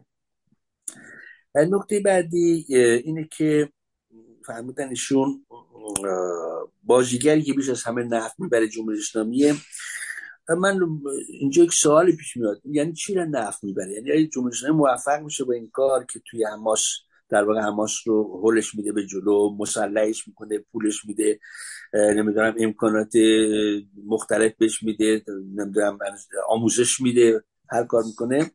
آیا این باعث میشه که در نهایت جمهوری اسلامی به خواستاش برسه. یعنی یعنی اون پروژه اسلام سازی رو در جهان پیش ببره و مثلا همه دنیا رو مسلمان کنه به نوع خودش. ما قطعا می‌دونیم که این چیزی نیست. بازیگری جمهوری اسلامی در این در این داستان خیلی اونجوری که تبدیل میشه اونقدر نیست به خاطر توانش هم اونقدر نیست. حتی بخش از این بازیگری به گمان من زیر تاثیر تشویقی که روسا و چینیا می‌کنن. برای که روسا و چینیا مشکلات دیگه تو دنیا دارن و وجود آمدن یک چنین بحرانی در خاورمیانه کمک می‌کنه به این اینکه به حال در کوتاه مدت هم شده بتونن نفس بکشن. و در و جدیتشون با غرب و با دموکراسی در واقع اینجا راه راه بر اونها در این هم هست بنابراین بگم من ممکنه در کوتاه مدت ببخشید. به نظر برسه جمهوری اسلامی مثلا یک کارایی کرده یا مثلا یه سری توجهات رو از مشکلاتی که داخل جمهوری اسلامی وجود داره اعتراضات مردم و و منحرف کرده. ولی این کاملا روشنه که این یک امر کاملا کوتاه مدتیه اما اینکه رفتارهای حماس هم بدتر از جمهوری اسلامی بوده ببینید اینکه حماس مثلا می‌تونه راحت شکم یک زن آبستان رو پاره کنه یا نمی‌دونم سر یه نوزاد رو ببره و مثلا سید علی خامنه این کار نمی‌کنه من فکر می‌کنم دلیلش در این نیست که مثلا ایدئولوژی حماس یکم یکم بدتر از ایدئولوژی علی خامنه ای باید به نظر من نگاه کرد که علی خامنه ای در یک منطقه ای برای قدرت رو در دست گرفته که یک مردمان نسبتا متمدنی زندگی می‌کردن. و می‌کنن و یک گذشته نسبتا معنادار و درخشانی بوده. بنابراین هر کاری نمی‌تونه این کار انجام بده. ولی خب حماس در یک منطقه دیگه ای و این شرایط دیگری زندگی می‌کنه. در یک روابط قبیله ای بیشتر در آنجا حاکمه تا یک روابط متمدن تاریخ دار حالا از اونم بگذاریم و بالاخره این نکته مهمترین بحثی من داشتم در واقع شماره یک سایم که دوباره صحبت کنم. این بحث آخرمه. ایشون فرمودن که آقای محمدی اگر دولتی در منطقه تشکیل بشه و حماس با حکومت کنه خب یک فاجعه است برای جامعه بشری. من هم کاملا موافقم با حتما یک فاجعه است برای جامعه بشری. ولی سوال اینه که آیا از این حرف این در نمیاد که که این امکان برای حماس وجود خواهد داشت که به طور اتوماتیک به طور دموکراتیک به قدرت برسه؟ به نظر من نه. برای که مگر اینکه فکر کنیم به قدرت رسیدن دموکراتیک معناش شرکت مردم در انتخابات فقط. یعنی که فردا مثلا سازمان ملل بیاد رای رای گیری کنه در منطقه بذاره و مثلا دولت اروپا آمریکا هرچی بخش متمدن جهان بره پشت این داستان که در فلسطین و در منطقه خاورمیانه فلسطین و اسرائیل انتخابات بشه مثلا در غزه و حماس هم بتونه شرکت کنه. آیا اصلا چه چیز عملیه؟ به نظر من خیر. برای که شما وقتی که از این موضوع سیاست دموکراتیک به قضیه نگاه کنید امروزه انتخابات دموکراتیک بدون بدون اتکاب اصول حقوق بشر بیمعنیه برابر نمیشه هستن به چنین گروهی با چنین سابقه و با چنین ایدولوژی اجازه شرکت در انتخابات داد. بنابراین این که ما بگیم چنین در آینده که اگر به احتمال زیاد تنها راه حل هست که اگر در آینده بخواد انتخاباتی در منطقه عرب نشین فلسطین صورت بگیره تنها راه حلش این نیست که انتخابات بشه. تنها راه حلش اینه که انتخابات دموکراتیک بشه. یعنی یعنی که مردم مجال پیدا کنن بفهمن حماس چیه. مردم در یک رقابت یک جانبه مثلا قرار نگیرن که فقط حماس با قدرت بیاد صندوق های رأی رو اداره کنه و غیر وزاده کسایی که شرکت می‌کنن در انتخابات خودشون رو موظف بدونن عملا به صورت نظرن و به صورت تاریخی نشون داده بشن که به دموکراسی و حقوق بشر پایبندن بنابراین من فکر نمی کنم که چون نگرانی در آینده منطقه وجود داشته باشه که نیروی مثل حماس بتونه در انتخابات رهبری انتخابات رو بگیره اکثریت رو به دست بگیره و یک دولت دولت تشکیل بدن اونجا و بعد ما فکر کنیم که چه فاجعه برای بشر رو خواهد داد. اهمیت این موضوع در اینه که به نظر من این وظیفه هر آدمیه در منطقه خاورمیانه در درجه اول و در درجه اول خود فلسطینیا و خود عرب که از موضع دموکراسی دفاع کنن. یعنی به من در یک جمله تنها راه حلی که برای چون این مشکل و چنین موزل بزرگ جهانی و تاریخی که تاریخا خیلی سخم بزرگی رو باز کرده پایبندی به اصول دموکراسی. هیچ راه حل دیگه برای حل مناقشه اسرائیل و اعرام نه وجود نداره. به جز دموکراسی و این دموکراسی فقط در میان عربا نباید اعمال بشه. این دموکراسی در داخل اسرائیل هم باید اعمال بشه. معنیش اینه که اگه دموکراسی در داخل اسرائیل اعمال بشه معنیش چیه؟ معنیش اینه که در داخل اسرائیل هم نباید تفاوت بین عرب بین مسلمون یهودی نمی‌دونم و غیره و غیره باشه و هیچ نوع تبعیضی بله. نباید پذیرفته بشه. خیلی متشکرم. مرسی. بفرمایید جناب دکتر محمدی. ببینید اینکه جمهوری اسلامی بیشترین نفر رو از این ماجرا می‌بره این رو هم در نوع عکس عمل جمهوری اسلامی شما می‌تونید ببینید در تنها کشوری که جشن گرفتند در ایران بوده در روسیه و چین. من نشنیدم که در عرصه خیابان اینها جشنی برگزار کرده باشند و بعد هم در شرایطی که جمهوری اسلامی هست همیشه باید این نفر رو با شرایط اون دولت یا اون جامعه مقایسه کرد. تو چینیا الان در شرایطی نیستن که در واقع استیصال داشته باشن که یه همچین اتفاقی در غزه بیفته و اونها ازش بهره ببرن. جمهوری اسلامی بیشترین منافع رو می‌بره به چهار دلیل. چهار نفع عمده داره. یک عادی سازی روابط میان اسرائیل و بالاخص عربستان سعودی رو اینها اون پروژه رو هوا کردند. دوم انحراف دادن اذهان عمومی رو در داخل کشور از براندازی چون در ذهن مردم بوده در طی یک سال گذشته و می توانست رخدادهایی حوادثی به این داست به بیرون آمدن مردم دوباره منجر بشه. خب این تمام خبرها رو ذهنیت ها رو متوجه کرد اصلا به یک داستان دیگر. چرا اینها با این داستان آرمیتاج برخورد اینگونه ای داشتن؟ هنوز اعلام می‌کنن که نمرده مرگ مغزی مدام دارن با, با افکار عمومی اینجوری بازی می‌کنن. ما در عرصه عمومی هم چندان در واقع واکنشی ندیدیم. علت این است که در واقع خبرها به سمت و سوهای دیگری رفته. نکته سوم برای جمهوری اسلامی برای نظام های ایدولوژیک افکار عمومی در کشورهای غربی به شدت اهمیت داره. اونا می‌دونستن کاملا اطلاع داشتن که در آقای خامنه ای نمی‌دونم تیمش سپاه شورای امنیت ملی همه اونها بهتر از من و شما می‌دونن که در نیویورک تایمز چه خبره در سی چه خبره در شورای روابط خارجی امریکا چه خبره؟ می‌دونن که کیا اینجا قدرت دستشونه کیا افکار عمومی رو دارن هدایت می‌کنن. کاملا می‌دونستن که توی این ماجرا افکار عمومی به سمت فلسطینیا خواهد رفت با دروغ سازی هایی که دارن با نیروهایی که در این رسانه ها دارن کار می‌کنن. اصلا عوض شده. ببینید از سال 2005 به این طرف شما مطلبی رو که تحلیلی باشه در نیویورک تایمز نمی‌تونید پیدا کنید. همه چیز یعنی نژاد. هر چیزی به رنگ پوست ربط داره. هر چیزی به این داستان political correctness نمی‌دونم پاکیزگی سیاسی به هویت هویت نمی‌دونم سیاست هویتی. یک مجموعه است کاملا شکل گرفته با ایده های مشخص. هر گزارشی هر مطلبی در اون چارچوب عرضه میشه. یک روایت های مشخصی است. و اینو مقامات جمهوری اسلامی کاملا می‌دونن. در این شرایط از این داستان بهترین بهره برداری رو کردن.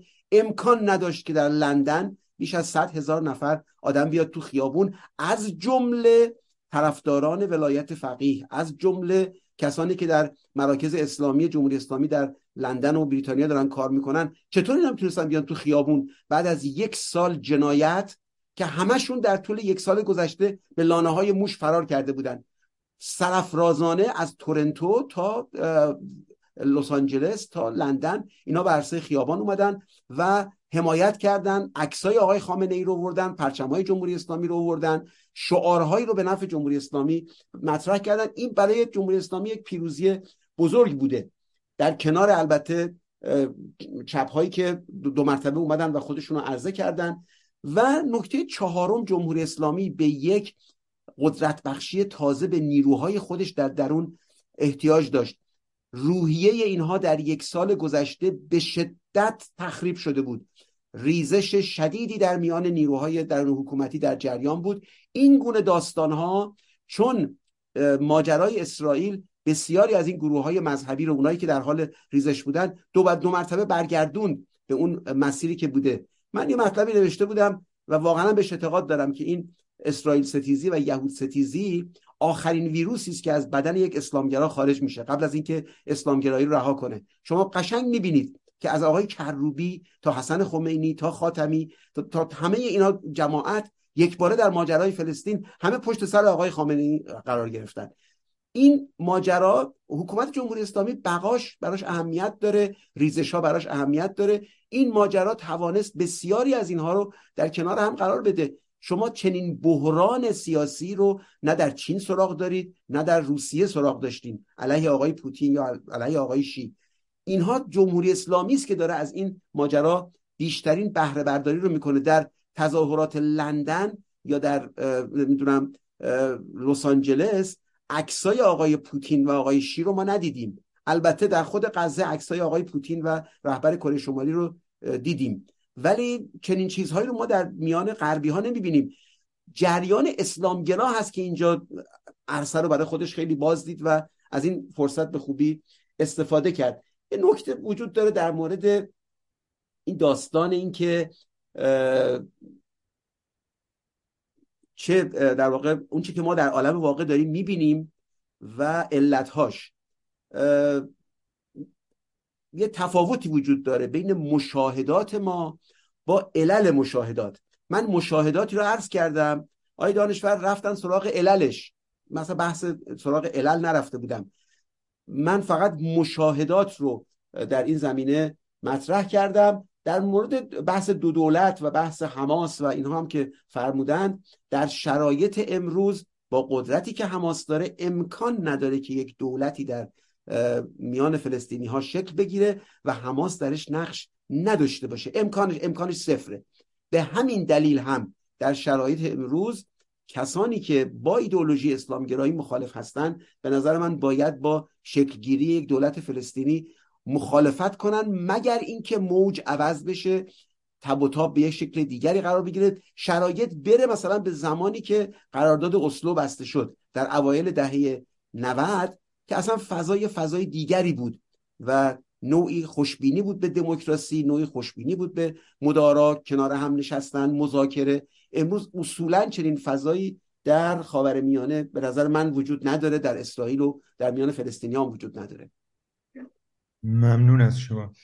من یه وقت برای خودم گفتم چون دکتر محمدی شاید زیاد به بحث امشب ما هم مربوط نباشه ولی خود دولت اسرائیل هم اگر بیاد داشته باشین زمانی که شیخ یاسین پنهانی از در مساجد تروریست ها رو بالو پر می‌داد در برابر چشمان سربازان اسرائیل فلسطینی سنگ پرتاب می‌کردن همین در غزه به طرف خود سربازا و در حقیقت واکنش نشون نمی‌دادن نسبت به اینا. و خود خالد مشعل هم در حقیقت حمایت می‌شد اون اوایل. الان هم مثل اینکه بستگانش در خود اسرائیل یه مقاماتی دارن همسرش خواهرش. در این حال یک مقدار اشتباه خود دولت اسرائیل با خصوص جریانه به اصطلاح افراطی. این یه مسئله. مسئله دیگه این که یک پرسش من از شما اینه در حقیقت که آقای نتانیاهو یک دچار بحرانی شده بود در دولتش و گفته می‌شد یا شایعه است که ایشون تا حدودی خبر داشته که جریان حماس می‌تونه این دیوار رو بشکنه یا بیان یه جور نفوذ پیدا کنن. و شاید فکر نمی کنید که یه مقداری چشماشو بسته بود که شاید مسئله استیزای خودش رو منتفی کنه. خیلی ممنون از شما. ببینید در مورد اشتباهات اسرائیل دو تا دیدگاه وجود داره. یه دیدگاه این هست که اینها نادیده گرفتند رشد حماس رو و به حماس در یه مواردی پروبال دادند و این در واقع درش نوعی نیات پلید وجود داشته یا نمی‌دونم محاسبات غلط وجود داشته. خب اون طرفش هم یه گروه های معتقد هستن که دولت اسرائیل همیشه به دنبال یک چیز بوده. یک در واقع همکار بوده در میان فلسطینی ها و در میان فلسطینی ها مدام تلاشش بر این بوده که یک همکار قابل مذاکره پیدا کنه. خب در, در یک دوره تلاش منعطف بود به فتح. و این حکومت خودگردان با اونها به جایی نرسیدن. خب احتمالا می‌تونستن امتحان کنن که ببینن با گروه های اسلامگرا می‌تونن کنار بیان یا نه. در هر دو مورد اسرائیلی ها بعد از یک دوره شکست خوردن از ابتدا کسی نمی‌تونست تصور بکنه که حتما این به شکست منجر میشه. بنابراین نمیشه الان با قاطعیت گفت که این حرکت از ابتدا جهتگیریش جهتگیری متوجه به جنگ بوده متوجه به صلح بوده. نیات چی بوده در دو طرف؟ محاسبات چی بوده؟ راهبرد چی بوده؟ خیلی کار سختیه. اون که ما می‌دونیم اینه که اسرائیلیا در یک دوره ای با گروه های, گروه های مثل حماس تلاش می‌کردن که تنش ها رو کاهش بدن. علا رقم این که تم حماس در منشورش محو اسرائیل هست تلاش بر این بوده که با اینها به یک نحوی به همزیستی برسن. اما این تلاش شکست خورده. نکته دوم در مورد آقای ناتانیاهو ما الان نمی‌دونیم که این حرف هایی که در مورد کوتاهی های دولت ناتانیاهو ذکر میشه اینا واقعا چقدر صحت داره؟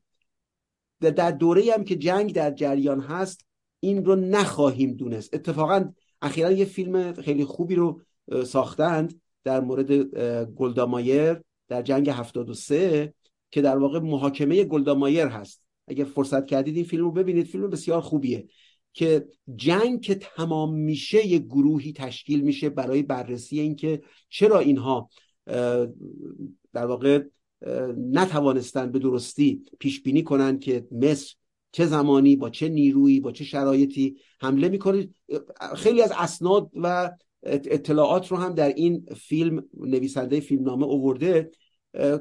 این این گونه بررسی ها و منتشر شدن اسناد مربوطش اینها بعد از جنگ روشن خواهد شد. اتفاقا خیلی جالبه که یه دی که توی ایران توی دستگاه امنیتی می‌دونن این داستان ها رو امروز خبری بود در سایت الف که شاید در سایت دیگه هم بوده باشه. من در سایت الف دیدم. اینکه ناتانیاهو تمام اسناد مربوط به اطلاعش از اینکه این حمله رخ میده رو اینها رو آتیش زده و سوزونده.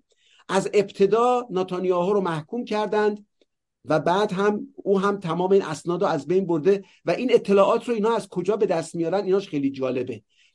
بخش عمدش تبلیغات سیاسی در این شرایط واقعا ما نمیدون... نمی‌دونیم که چقدر کوتاهی در دولت آقای ناتانیاهو بوده. چقدر انگیزه های خودمدارانه و قدرت مدارانه بوده در اینکه این رخداد صورت بگیره. اینا رو واقعا در این شرایط نمیشه ازش صحبت کرد. خیلی ممنون از توضیحاتتون. جناب دارابی از هموطنان بیرون از تالار هموطنمون آقای محسن مطلبی از پاریس نوشتن. گفته می شود که خمینی دشمنی با اسرائیل را از این رو انتخاب کرد که بتواند رهبری جهان اسلام را به دست آورد و این میراث از او برای حکومت اسلامی ماند. در حالی که می‌دانیم اسرائیل در جنگ عراق با ایران به کمک ایران آمده بود. پرسش آن است که آیا می شود روزی را تجسم کرد که حکومت اسلامی و اسرائیل با هم کنار بیایند؟ ممنون. مرسی. بفهم خب این رو این سوال رو اگر از یک فردی که آشنا بود به در واقع شرایط منطقه در سال 1358 اگر میپرسیدید شاید جواب دیگری می‌گرفتید که بله خب ممکن هست که اینها بتوانند. همونطور که در مورد مثلا روسیه ما دیدیم شعار نه شرقی بود بعد شد سیاست سیاست رو به شرق. اما امروز به نظر من این داستان غیر ممکن هست. آنچنان جمهوری اسلامی سیاست یهود ستیزی و اسرائیل ستیزی رو جذب و درونی کرده آنچنان این به مجموعه رگه های نظام این سیاست حل و جذب شده که امکان این که روزی جمهوری اسلامی با سیاست حداقل کاری نداشته باشه نه اینکه جنگ نکنه. اوایلی که دوره آقای, آقای خاتمی اومده بود خب این داستان در میان اصلاح طلب ها بود که ما باید متوقف کنیم این دشمنی با اسرائیل رو و به خودشون واگذار کنیم. آقای خاتمی هم داره همچین صحبتی رو که باید در واقع ما نباید از فلسطینی ها فلسطینی تر بشیم به این بیان می‌گفتن. و باید بگذاریم این مسائل بین خودشونه و خودشون به نتیجه برسن. ما پامون رو باید کنار بکشیم. حداقل کاری نداشته باشیم به این منازعه. نه اینکه به یک طرف کمک کنیم یا علیه طرف دیگر عمل کنیم. امروز به نظر من غیر ممکن هست. آقای خامنه ای کارهایی کرده که در جمهوری اسلامی این داستان برگشت ناپذیر هست. مسائلی هست که در جمهوری اسلامی امکان نداره که اینها ازش کوتاه بیان. یکی مسئله هجاب بوده که ببینید چه هزینه هایی رو بر مردم اینها تحمیل کردن. فقط این فیلم این دختر تبریز رو شما نگاه بکنید. واقعا جان خراش هست. یعنی اصلا من فقط یک بار دیدم بار دوم نتونستم که دو مرتبه کلیک کنم که دو مرتبه صدای این دختر رو بشنوم. این ماجرای هجاب هویتی هست برای جمهوری اسلامی روش تاکید می‌کنه. هزینه هاش رو هم از ابتدا پذیرفتن که باید بپردازن و خودشون هم می‌دونن که واقعا چه هزینه هایی رو برای جامعه داره و همچنین برای حکومت داره. با این هزینه ها این داستان رو اینها متاسفانه ادامه میدن. داستان اسرائیل ستیزی هم به نظر من باید در جنب اون قرار بگیره. به بخشی از هویت جمهوری اسلامی تبدیل شده وارد تک تک رگه های جمهوری اسلامی شده این داستان اسرائیل ستیزی. بله خیلی ممنون. برمیگردیم داخل سالن. آقا بهروز نارمکی بفرم درود به شما جناب محمدی. بندم عرض تسلیتم رو بگم به خانواده مجموعه نوریالا و امیدوارم که از این غم بتونن به هر حال بگذرن و پایندو پایدار باشن این اهالی و خانواده. من در مورد صحبت های شما موارد زیادی رو چرا محمدی نوشتم ولی بعد به این نظر به این فکر رسیدم که فایده ای نداره.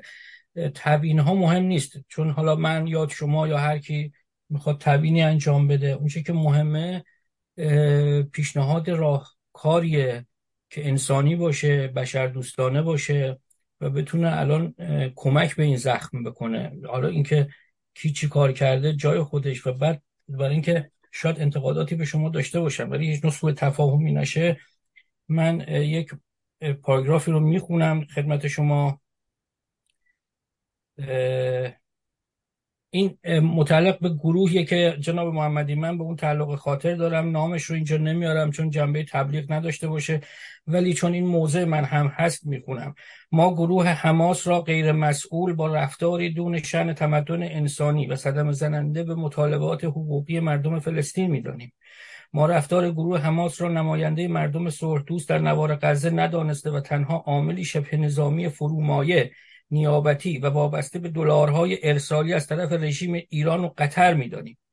همونطور که همیشه تاکید کردیم رفتار رژیم ایران رفتار رژیم ایران ملت فهیم و تمدن ایران را نمایندگی نمی کند امروز نیز اعلام می داریم که یک گروه مرتجع منحرف تفرق ساز با رفتاری لومپنی و مجرمانه در عرصه جنگ که وابسته به دولتهای فاسدی چون ایران و قطر است نباید به عنوان نماینده مردم محروم در باریکه غزه تلقی شود تا طبعات آن دامنگیر مردم غیر نظامی فلسطین در یکی از محروم مانده ترین مناطق جهان شود.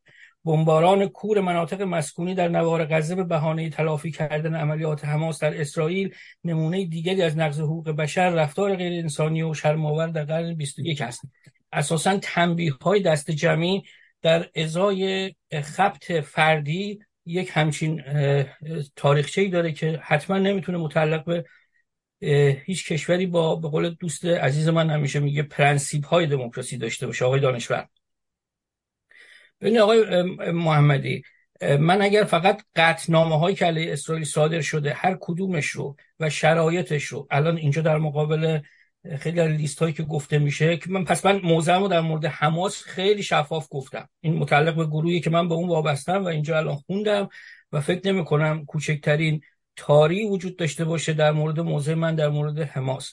حماس یک گروه تروریستی که اساسا اون هم آموزه های لومپندلالی داشته در تمامی این مدت و دوست اتفاقا کشورهای غربی اتفاقا دوست ایالات متحده امریکا یعنی قطر بوده که بیشترین حمایت رو از این گروه می‌کرد به خصوص حمایت های مالی رو از طالبان چنین حمایت هایی رو کرد.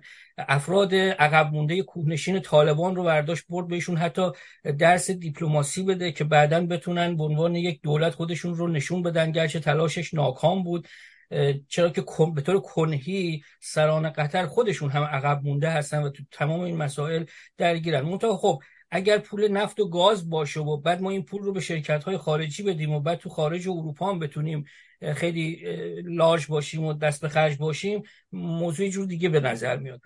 تک تک قطنامه هایی که علیه اسرائیل این اصلا بحث بد میشه. یعنی اگه من بخوام برم رو گذشته در نتیجه از نظر ما فقط اون دولت خودگردانه که به طب می‌تونه وجاهت مشروعی داشته باشه حقوقی داشته باشه. و بسیاری مطالبی که شما گفتید رو خیلی از افراد خود اسرائیلی افرادی که یهودی هستن در اسرائیل زندگی می‌کنن. اونها شاید من خلاف اون رو شنیدم به عنوان اشتباهات دولت تونرو دست راستی آقای نتانیاهو. این که به عمد در حالی که می‌تونستن کمک بکنن تا صحبت های دولت خودگردان کار کنه و مردم نتیجه این کار رو ببینن. در نتیجه هیچ نوع گرایشی به چنین گروه هایی پیدا نکنن. همچنان با کارشکنی در تمام مطالبات اون دولت خودگردان و تضعیف اون زمینه رو ایجاد کردن برای رشد و سربازگیری از یه طرف دیگه حالا اون عوامل دیگه. این تبیین ها حالا فایده ای نداره. یعنی من نمی‌خوام روی گذشته این موضوع زیاد صحبت بکنم. چون شما با هر تبیینی که باشید یا من با هر تبیینی چون در یک موضوعاتی حتما با هم مشترک و هم نظر هستیم چیزی که می‌تونه اینجا به کار بیاد دادن یک پیشنهاد عملی برای برون رفت از این وضع. حتی اینکه دوستان ما اینجا اشاره کردن که در آینده یک دولت باشه یا دو دولت حتی اینا بحث های دوردستی و غیر قابل دسترسی فعلا. مثل که امروز باید بیشتر در این مورد صحبت کرد که چطور میشه از تنبیه دست جمعی دو میلیون و دیویست هزار نفر در نوار غزه و بعد احتمالا سرایتش به کرانه باختری اردن چطور میشه جلوگیری کرد؟ چه راه های حقوقی وجود داره؟ صرف نظر از مسائل فرهنگی و اسلام و دین و اینجور چیزا که بخوایم وارد اینها بشیم. من یه مثالم برای خطرناکی داستان می‌زنم برای شما چون شما از این مثال ها زیاد زدید. بعد برمیگردم به اون پرسشم در مورد همون راهکاری که ببینیم شما چه راهکاری دارید برای برون رفت از این وضعیت. اون مثال اینه که ببینید الان یک درسی من فکر می‌کنم اتاق پلشت فکر خامنه ای گرفت یک گروه تروریستی خیلی خطرناک رو یا میشه به دروغ ساخت یا حکومت خیلی باخبره که خیلی کسا هستن تنفر وحشتناکی دارن از سران حکومت اسلامی. در قالب مخالف می‌تونه با اینها تماس بگیره و چرا که اینها باور نکنن هم پول و هم سلاح در اختیارشون بذاره. و در منطقه‌ای که ما می‌شناسیم به نام منطقه بیت رهبری که یک شهرک کامل در حاشیه پاستور ساخته شده و چون شما خب ایران بودید می‌دونید من کجا دارم حرف می‌زنم. با امکانات بسیار بسیار لوکس برای سران حکومت در اونجا امکانات بسیار امنیتی بالا و همه چیز رو اونجا برای اینها فراهم کردن. و بعد این گروه فرضی ما یک حمله به اونجا بکنه و خونواده های حتی امثال نقدی من اینطوری اسم میارم برای اینکه مشابهت نشون بدم. خونواده های نقدی رادان و چنین گرازهایی رو قتل عام بکنه اونم بچه های کوچیکشون رو. اونم اطفال رو. و جلوی دوربین فیلمم بگیره بعد این رو پخش جناب نارمکی عذر می‌خوام. از از من مثالم فقط زدم. برمیگردم به موضوع. خیلی بعد بعد یک خود تمام تاریخچه چهل و چند ساله جمهوری اسلامی بخواد فراموش بشه به خاطر اون ویدیو و اون قتلی که اونها انجام دادن. ولی این چیزی رو امروز برای ما نشون نمیده. من از شما پرسشم اینه چه راهکاری دارید که در چارچوب حقوق بین الملل در چارچوب اون چی که کمک بکنه که تنبیه دست جمعی وجود نداشته باشه. اما حماس حتما تنبیه بشه عواملش جمعآوری و پاکسازی بشن. ولی با نرم هایی که من و شما امروز متمدنانه می‌دونیم بدون ورود به این بحث های فرهنگی یا سوابق که از هر طرف یک لیست بزرگی میشه برداشت. البته حماس هیچ کدوم این دو طرف نیست. حماس یک گروه خلق و ساعه اخیر توسط دو تا دولت مرتجع تروریستی منطقه. چه پیشنهاد حقوقی تکرار می‌کنم؟ حقوقی در چارچوب حقوق بین الملل برای برون رفت از این مشکلی که امروز به وجود اومده و بم همچنان رو سر و بچه ها ریخته میشه شما دارید. ممنونم آقای محمدی. مرسی از شما. بفهمید جناب. خیلی ممنون. سوال سوال یک میلیون دلاریه. سوال سوال بسیار سختیه و خوبه. آقای نارمکی سوالات بسیار سخت می‌پرسن. من چند تا نکته رو خدمتتون عرض کنم. ابتدا.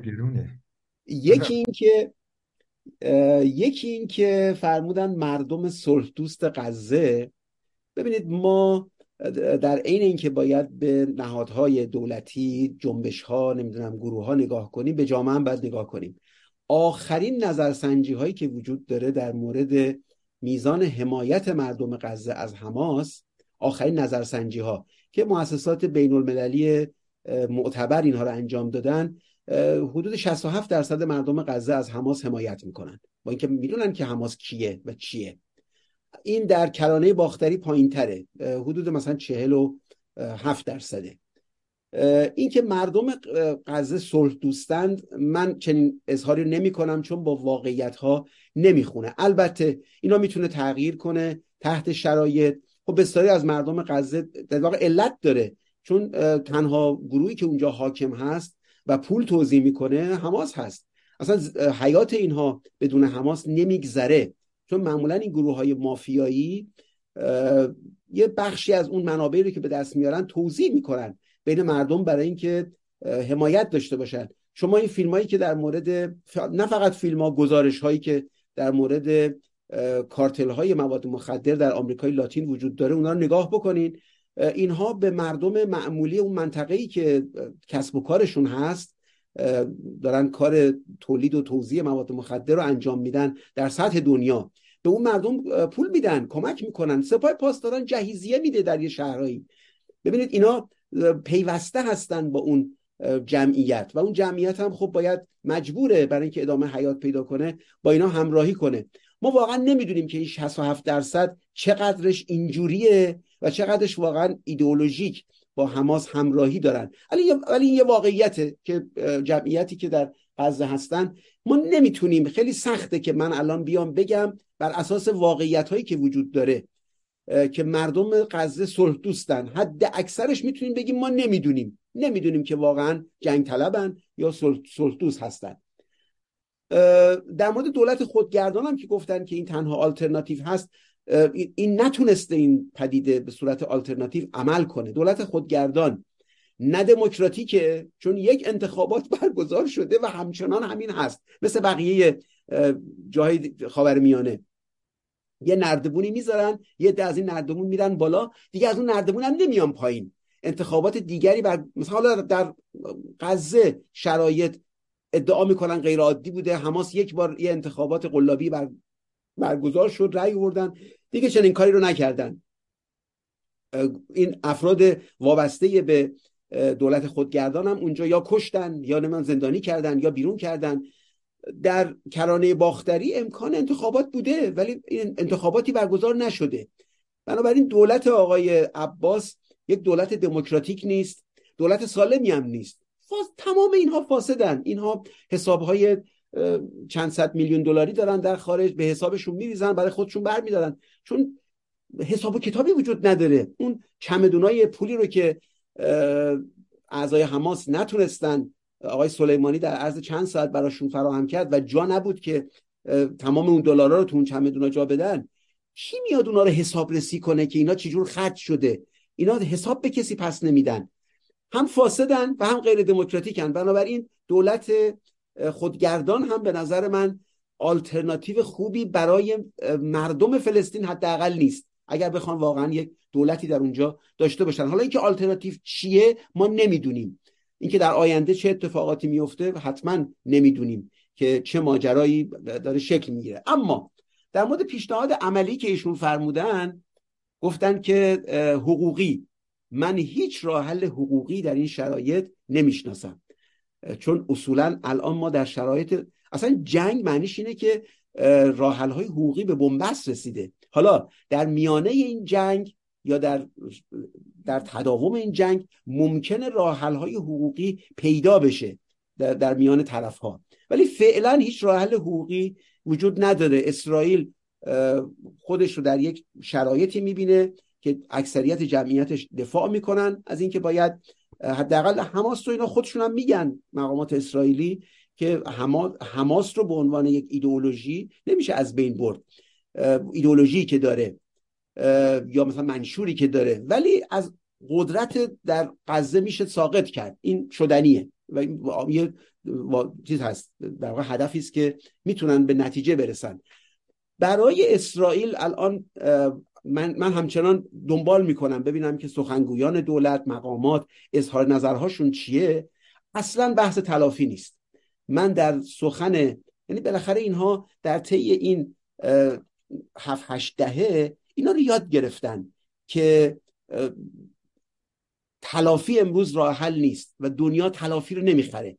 تلافی رو شما از مردم عادی کوچه خیابان می‌تونید ببینید یا انتظار داشته باشید. ولی از یک دولت مستقر که می‌خواد با جهان کار کنه. دولت اسرائیل می‌خواد با دنیا کار کنه. مثل جمهوری اسلامی نیست. جمهوری اسلامی مدام بازی می‌کنه. یه جا مذاکره می‌کنه روز بعد پایگاهشون رو می‌زنه. با دولت بایدن یه قراردادایی میبنده بعد روز بعد نقض می‌کنه. دولت اسرائیل اینطور نیست. دولت اسرائیل می‌خواد که با دولت‌های غربی با سازمان‌های بین المللی می‌خواد کار کنه. همچنان علیرغم دروغی که این رسانه ها گفتن نیویورک تایمز سی ان ان نمی‌دونم بی بی سی فلان مقامات اسرائیلی با اینا مصاحبه می‌کنن. شما فقط مصاحبه نخست وزیر قبلی اسرائیل رو با اندرسون کوپر گوش بدید. داره, داره مکالمه می‌کنه انتقادش هم می‌کنه ها. خیلی نرم و لطیف و اینها که به آقای کوپر خیلی بر نخوره. اینا می‌خوان با دنیا کار کنن.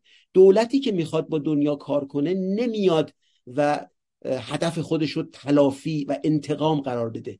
هدف اسرائیل در شرایط امروز اون نکاتی که در مورد اسرائیل گفتن که چه خلافهایی کرده چه مشکلاتی همه اونها چیز هست واقعی هست. بسیاریش خود منابع اسرائیلی گزارش دادن. من اصلا اینجا اینجا نیستم که وایت واش کنم یعنی بشورم اشتباهات و مشکلات و نمی‌دونم نقض حقوق بشر توسط دولت اسرائیل رو. دولت های مختلفش از چپ و راست و میانه و انواع و اقسام. بحث ما امروز این است که این صحبت دوستمون واقعا صحبت درستی هست که واقعا راه حل چیه؟ به چه سمتی می‌تونه بره؟ راه حل بازدارندگیه. شما اگر بخواید جنگ رو متوقف کنید جنگ های دیگری رخ نده تنها راه حل این هست که چگونه می‌توان ترتیباتی رو ایجاد کرد که کار کنه. چرا هنوز جنگ میان حزب الله و اسرائیل شروع نشده؟ حالا یه راکت هایی میندازن اونم یه جواب میده. دو نفر از این ور کشته میشه یه نفر از اون ور کشته میشه. این جنگ نیست.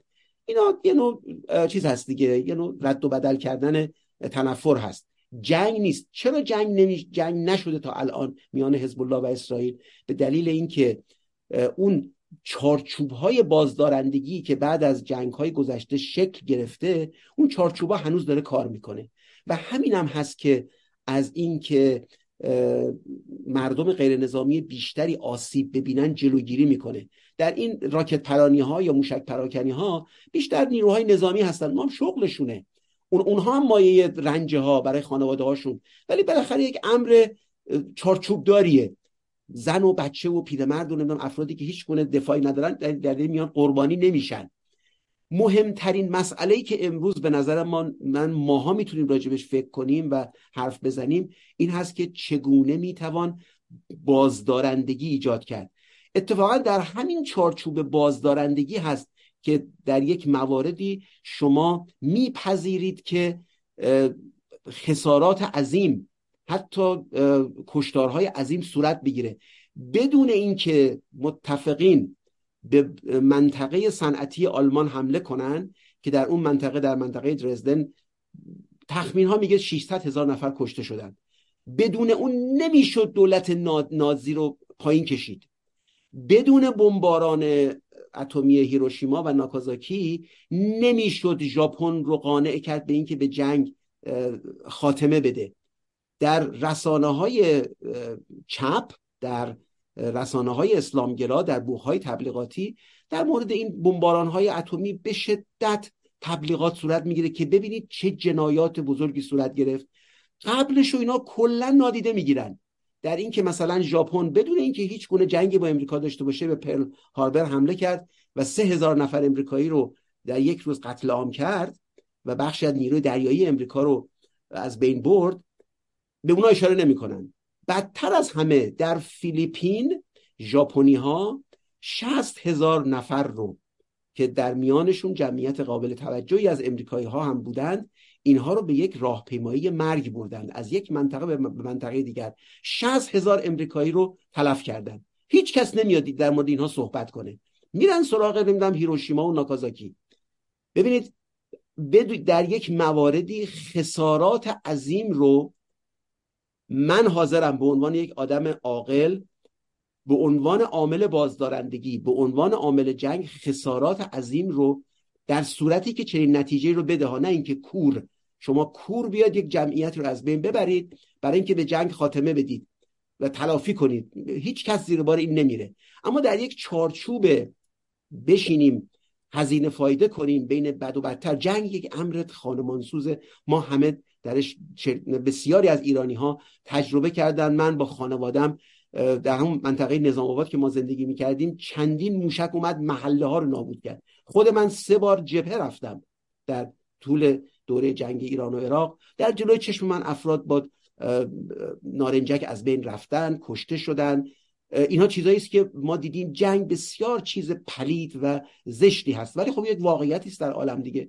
برای اینکه با این واقعیت از یک منظر اقلانی برخورد کنیم به نظر من مهمترین عامل عامل بازدارندگی است حالا باید گشت این عامل بازدارنده رو اینکه آقا در آینده حماس نتواند چنین کارهایی رو انجام بده یا در آینده اسرائیل لازم نباشه که مناطق مثلا فلسطینی نشین رو بهش حمله کنه و نمی‌دونم افراد غیر نظامی رو از بین ببره. چطور می‌شود به اون عامل بازدارندگی رسید؟ چون نمیشه مردم فلسطین در غزه نمیشه از بین برد. اسرائیل هم نمی‌شود به دریا ریخت. اینا حرف های بی اساس و بی پایه هست. کسانی که حالا چه بگن اسرائیل رو باید به دریا ریخت چه اونایی که بگن آقا من دیدم توی این شبکه های اجتماعی روزها که باید کل این غزه رو کلا باید صاف کرد. نمی‌دونم کارپت بامبینگ اینو معلومه که اینا حرف های بی اساسی است غیر مسئولانه است. راه حل راه حل به نظر من باید اقلای اقلای عالم بشینن فکر کنن و ببینن که چه عاملی می‌تواند این بازدارندگی رو در دو طرف ایجاد کنه. خیلی اینه سوال اصلی. من در واقع حالا نتونستم به اون سوال درست این دوست عزیزمون جواب بدم ولی مسیرش به نظر من مسیر بازدارندگی است. حالا اگر در این بازدارندگی پنجاه هزار یهودی هم کشته بشه از اون طرف هم صد هزار نمی‌دونم فلسطینی کشته بشه. ولی در نهایت ما برسیم به یه شرایطی که این داستان خاتمه پیدا کنه اونجا برد هست. ولی اگر قرار باشه که همین دو طرف از همدیگر نیرو از بین ببرن و همچنان هم این داستان ادامه پیدا کنه خب معلومه که یک نفر هم نباید کشته بشه چون بی حاصله خیلی ممنون از شما. جناب محمدی ما چیزی در کمتر از نیم ساعت وقت خواهش می‌کنم اگه ممکنه پاسخ ها رو کوتاهتر بدید. این سوال خیلی سوال مهمی بود. به همین دلیل هم من یه مقداری بیشتر حرف زدم. وگرنه من سعی می‌کنم کوتاه جواب حتما. بسیار ممنون از شما. با پوزش از آقای حسین نجات که مثل این نوبتشون رو من ندیدم اینجا چون شلوغ بودیم صفحه چت آقای حسین نجات بفرمایید. با ممنون. با درود. با درود به آقای, آقای محمدی درود به دوستان و درود به آقای محمدی و تشکر از ایشون. من صحبتاشون دقیق بود خیلی عالی گفتن. این من اول در مورد آقای آقا بهروز گفتن نظر نظر آقا بهروز به جمعیت سوالی کردن. نظرم اینه که راه حل به نظرم الان به هر حال در این شرایط جبران اشتباهات گذشته توسط عرب ها مخصوصا همین قطر و کشورهای عربی و خود اسرائیل که اصلا هم گفتن آقای, آقای عباس آقا درست گفتن خود اسرائیل هم پشتیبانی کرد در عمل یعنی در عمل نظر مثبت داشت. در زمان تشکیل دولت حماس در غزه. امید داشت که تفریقه میفته توی فلسطینی ها تقسیم میشن. همین تضعیف می‌کنه کلا کل جنبش فلسطین رو و دستگاه سازمان آزادی بخش و تشکیلات فلسطین رو خودگردان اینا رو تضعیف می‌کنه تفریق اینجا دو تا دولت. با دو تا دولت طرف میشه و به همدیگه هم زدن می‌دونست. این اشتباه باید جبران بشه مسلمه که همین قطر بعضی کشور عربی زیربنای حمایت ایدئولوژیک از اسلام سیاسی دارن. اینها درجه اول مقصرن. اینها باید الان باید دمامشون برن پشت دولت خودگردان فلسطین و سازمان آزاد فلسطین رئیسش محمود عباس. این, این, این تشکیلات رو تقویت بکنن که الان چند همون رفتن هم سران عرب و سران اروپا تو کنفرانس صلح قاهره.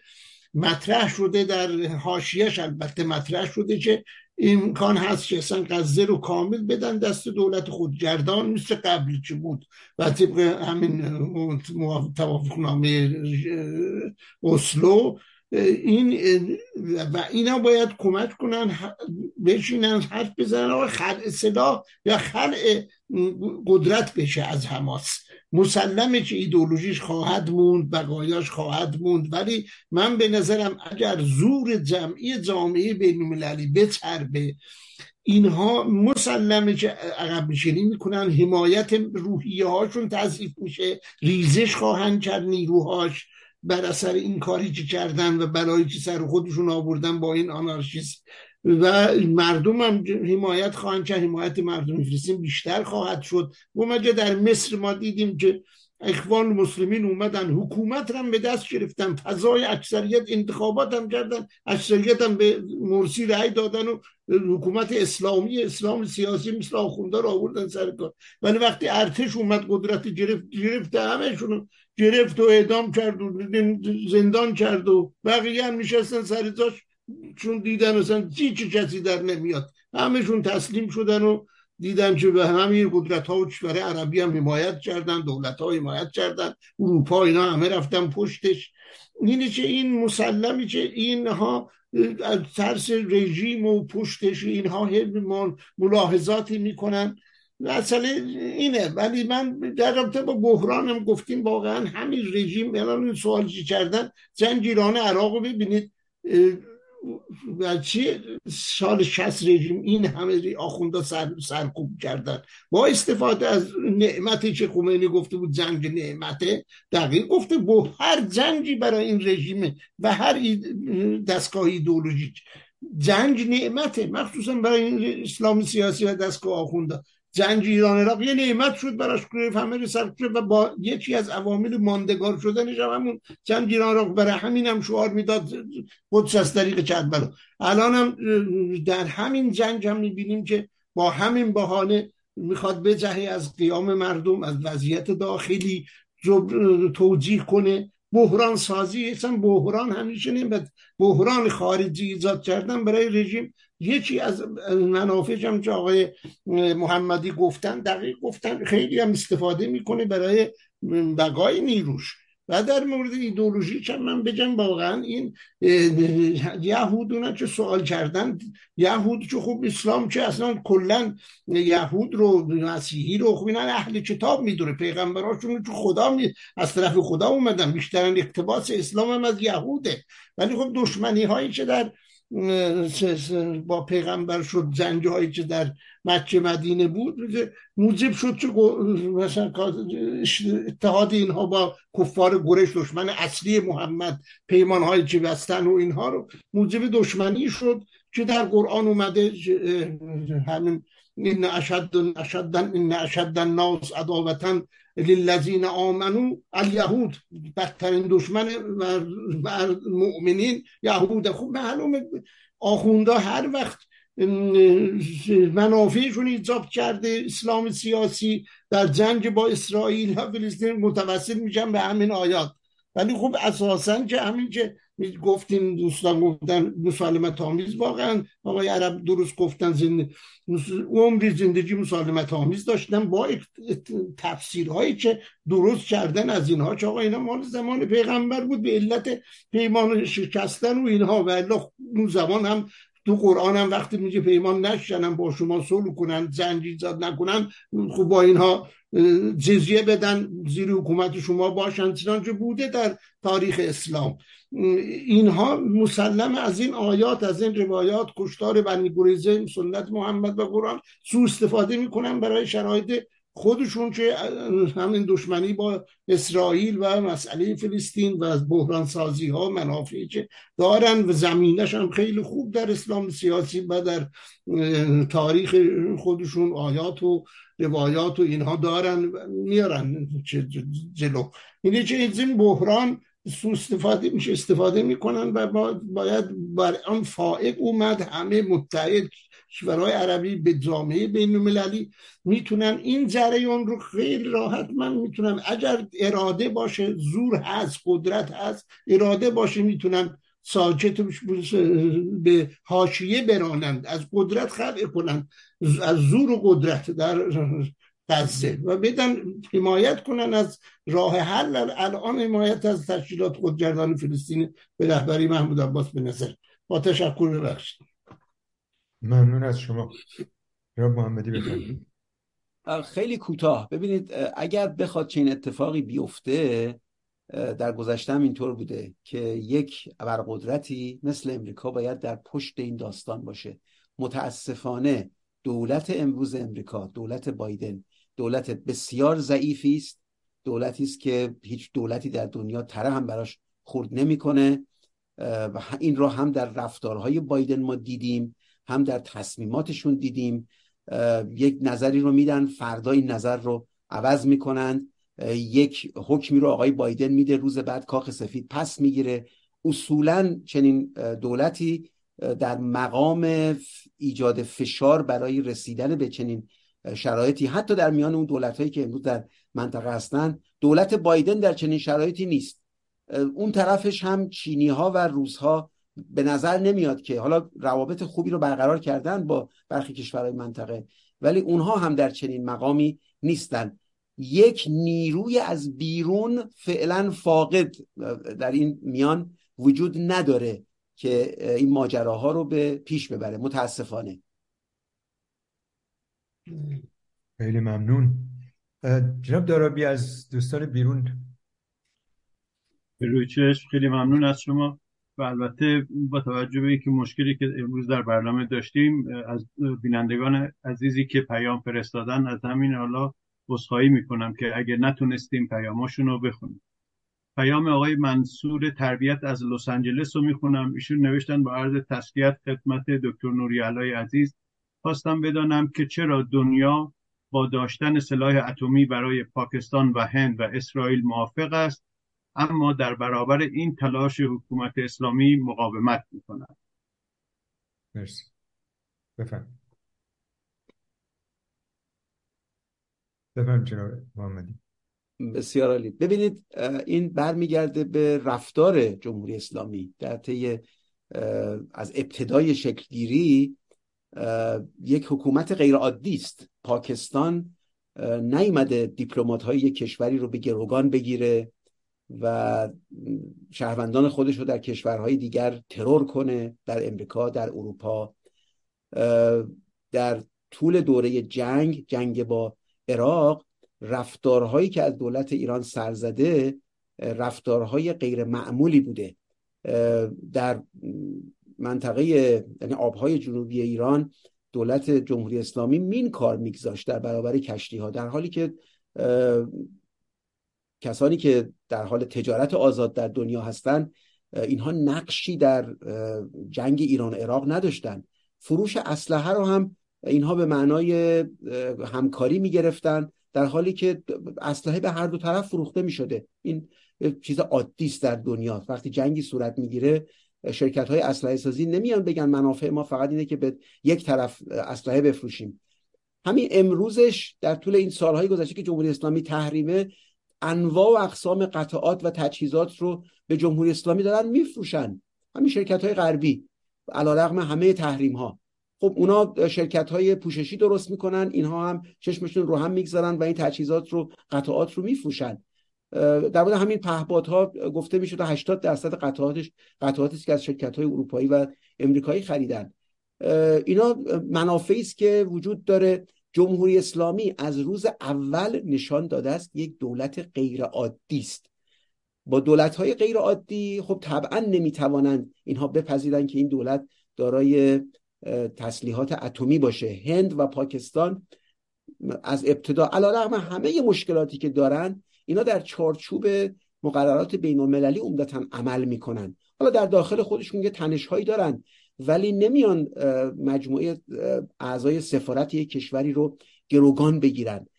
به یه سفارت کشوری حمله کنن اون سفارت رو آتیش بزنن. می‌دونید چند تا سفارت در ایران مورد حمله قرار گرفته؟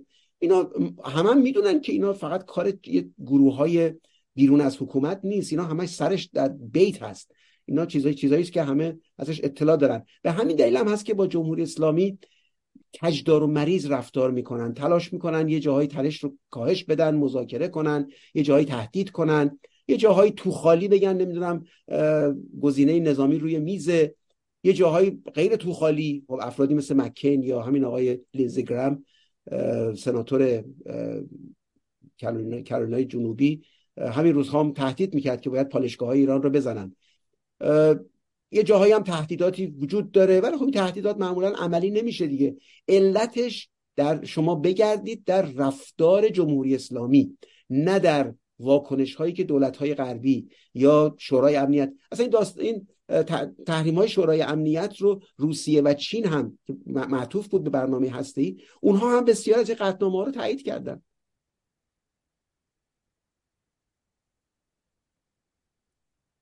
خیلی ممنون از توضیحات شما. آقای حسن دانشور شما رو گرفت. یک زدیم خیلی ممنون. من به دو سه نکته مجبور شدم برگردم. حالا اینکه دولت بایدن در آمریکا چجوری رو نمی‌دونم ناتوان هست مثلا در آمریکا دموکراسی هست از نظر من یه ایرونی که تو اروپا میشینه و معتقدم امریکا دموکراسی درش هست و معتقدم که هنوز مهمترین کشور دموکرات جهانه. شاید با نظرات شخصیشون متفاوته. من کاری بی ندارم. ولی یه نکته چند نکته وجود داشت که باید می‌گفتم.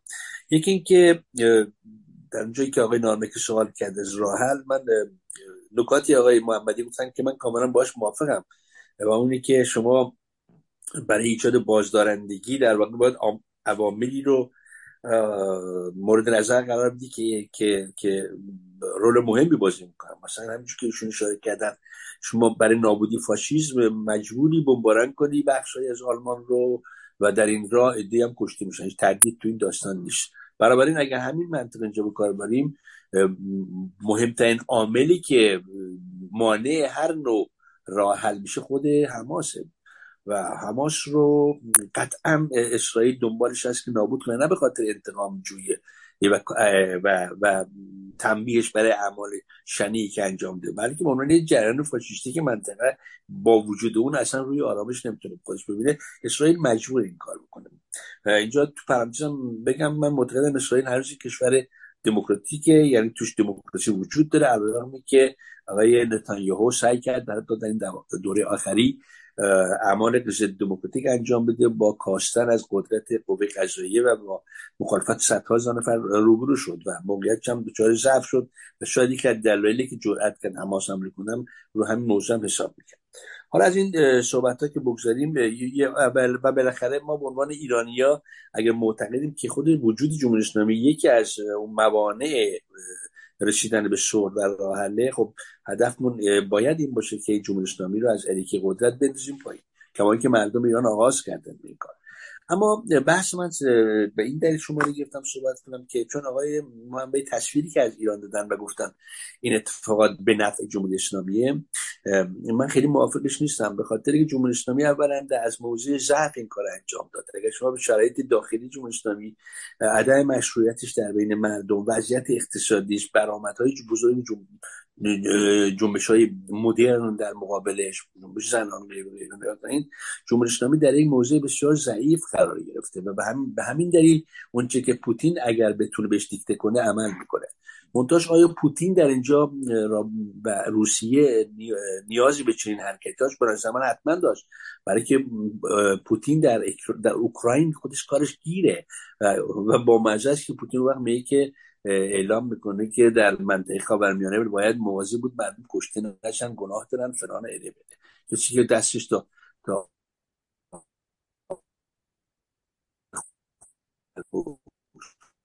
صدای من صدای آی دانشور نمیشه چین بله, بله. و چین هم به لحاظ آی دانشور ببخشید یه مقدار فریس یه مقدار فریس شدیم. چند یک خط قبل شایدتون بگید بله میگم و, و چین صدای من میاد؟ آره الان بفهم و چین به خاطر اینکه به خاطر رقابت های اقتصادی که با با غرب و به خصوص با امریکا داره و رقابت های دیگه سیاسی که داره و وضعیت ایدولوژیک خودش موضوع حقوق بشر در خود چین و آینده خود چین به هر صورت. براش خیلی مهمه که دست امریکا گیر کنه در منطقه مثل منطقه خاورمیانه. نیروهای نظامیش گیر کنن. و دوچار تحملات و تحمل خسارت اقتصادی بشه. اینا همه به نفع چین و, و, و, و روسیه از تردید توش نیست. بنابراین در میان مدت این اگر این بحران در خاورمیانه وجود داشته باشه و باقی بمانه به نفع روسیه و چین هست. و در میان مدت و بلند مدت مطلقا به نفع جمهوری اسلامی نیست به خاطر اینکه هر ضربه ای که حماس بخوره و یا حزب الله بخوره و یا جهاد بخوره اگه بخوره که به اعتقاد من حتما خواهد خود چون اسرائیل جدیه در نابود کردن این جنت ایدولوژیک خطرناک چون اصلیش در خطره از طرف اینا هر ضربه که بخوره ضربه که به صورت سدلی خامنه ای خورده بدون تردید. این یک واقعیتی که نباید از نظر دور بداریمش بنابراین من فکر می‌کنم که راه حل مسئله فلسطین و مسئله حماس و مسئله خاورمیانه چیزایی که امروز در جریانه در میان مدت و دراز مدت تنها راه حل دموکراسیه و این راه حل یک راه حل خیلی پیچیده که حتما به حتما یه طرفش امریکاست و بدون امریکا پیش بینی هیچ نوع راه حلی در واقع معنایی پیدا نخواهد کرد. خیلی ممنون. مرسی. بفرمایید جناب ببینید در اینکه چین و روسیه از این شرایط استفاده می‌کنن شکی نیست. اما نیرویی که امروز پاکار پشت حماس هست پشت حزب الله هست و مجموعه امکانات اینها رو داره فراهم می‌کنه جمهوری اسلامی هست. جمهوری اسلامی هم در مورد بقای خودش یک نظام احمق نیست. نشون داده که در حاضر بیشترین هزینه ها رو بده برای اینکه این حکومت بتونه تداوم پیدا کنه. تئوری جمهوری اسلامی این است که باید هیمنه تمدن غربی و هیمنه تمدن غرب چیز امریکا و هیمنه اسرائیل رو باید در منطقه بشکنه. ببینید برای داستان سفارت امریکا اینها چقدر هزینه دادن تا الان؟ واقعا چه خسارت هایی به کشور وارد شده. این برای آقای خامنه ای و حکومت هیچ اهمیتی نداره. چون اینا معتقد هستند که با بیرون کردن امریکایی ها و گروگانگیری قدرت امریکایی رو و قدرتی رو که مردم در دنیا تصور می‌کردن اون رو شکوندن. در این ماجرا هم عمده حرفای آقای خامنه همینه. میگه ما تونستیم ما که حالا میگه حماس. اون روزهای اول که می‌گفت ما و همکارانش هم می‌گفتن ما. ولی حالا بعد گفتن حماس. که حماس چنین کاری رو کرده. اینا حاضرن تمام هزینه ها رو بپذیرن. برای اینکه می‌دونن در این ماجرا براشون منافع هست. منافعش هم قدری تداوم رژیم هست. هر چقدر قدرت های غربی در منطقه ضعیفتر باشن هر چقدر اسرائیل خسارت بیشتری ببینه اینها این رو به نفع خودشون می‌بینن. ما باید از چشم اونها نگاه کنیم. اینکه در دراز مدت این رژیم از این ضرر می‌بینه اینها حرفهایی است که من و شما می‌زنیم. در دراز مدت نه فقط جامعه ایران ضرر می‌بینه بلکه هر حکومتی که در ایران هست از این تنش ها و جنگ و اینها خسارت می‌بینه. ولی در منظر جمهوری اسلامی اونایی که نشستن در شورای امنیت ملی در سپاه قدس در بیت تصمیم می‌گیرن از منظر اونها این برد هست. هر روزم دارن میگن که یک برد عظیم بوده جشن براش برگزار می‌کنن. اینها معتقد هستن که دارن توی این ماجرا می‌برند. مشخص هم هست که چه چه بهره هایی دارن می‌برن. من به برخیش اشاره کردم. بله چین و روسیه هم در اینکه رقیب بزرگشون امریکا در این ماجرا مجبور هزینه کنه نمی‌دونم صرف وقت کنه. از اون ماجرا خوشحال هستن. ولی ما رد پایی از چین در این ماجرا نمی‌بینیم. حالا روسیه رو میگن کمک اطلاعاتی ممکنه کرده باشه به حماس. ولی رد پایی از چین در این ماجرا دیده نمیشه. واقعیات رو نمی‌شود کنار گذاشت. اگر هم منافعی می‌برن اینا منافع چیز هست منافع جنبی است. در واقع میگن side effect یا by-product چیزای فرعی است که شما ازش استفاده می‌کنید. مثل یه محصول تولید می‌کنید کنارش هم بای پروداکت داره. برای جمهوری اسلامی نه محصول خود محصول اصلیه. جمهوری اسلامی دنبال این هست که این داستان این جنگ و این تنازع در منطقه ادامه پیدا کنه روش سرمایه گذاری می‌کنه. تمام این منابعی که در اختیار اینها هست این موشکایی که هست همه سرمنشهش در جمهوری اسلامی است. چون می‌دونن که این به بقاشون کمک می‌کنه. ممنون از شما. خسته نباشید جناب دکتر محمدی. خیلی ممنون از دوستان. ممنون از تشکر از آقای سعید بهبانی و میهن تیوی. ممنون از شما جناب دارابی برای همکاری. امیدواریم که جناب دکتر محمدی رو دوباره در این تالار داشته باشیم. و ممنون از دوستان. یک, نکته, یک نکته کوتاه یک نکته کوتاه. من تشکر کنم از دوستانی که در این جلسه شرکت کردن کامنت دادن سوال کردن. به خانواده آقای نوری علا و همسرشون هم تسلیت عرض می‌کنم. ممنون از شما. خیلی ممنون. با امید دیدار جناب محمدی با امید دیدار در وقت سر وقت. امیدواریم مشکل بندید نداشته باشیم. مشکل از من نبود مشکل از تکنولوژی بود. من سر وقت بودم. منتها نمی‌شد بس نمی‌شدیم بله بله. محض مزاح بودم. خیلی متشکرم. خیلی بدرود دوستان.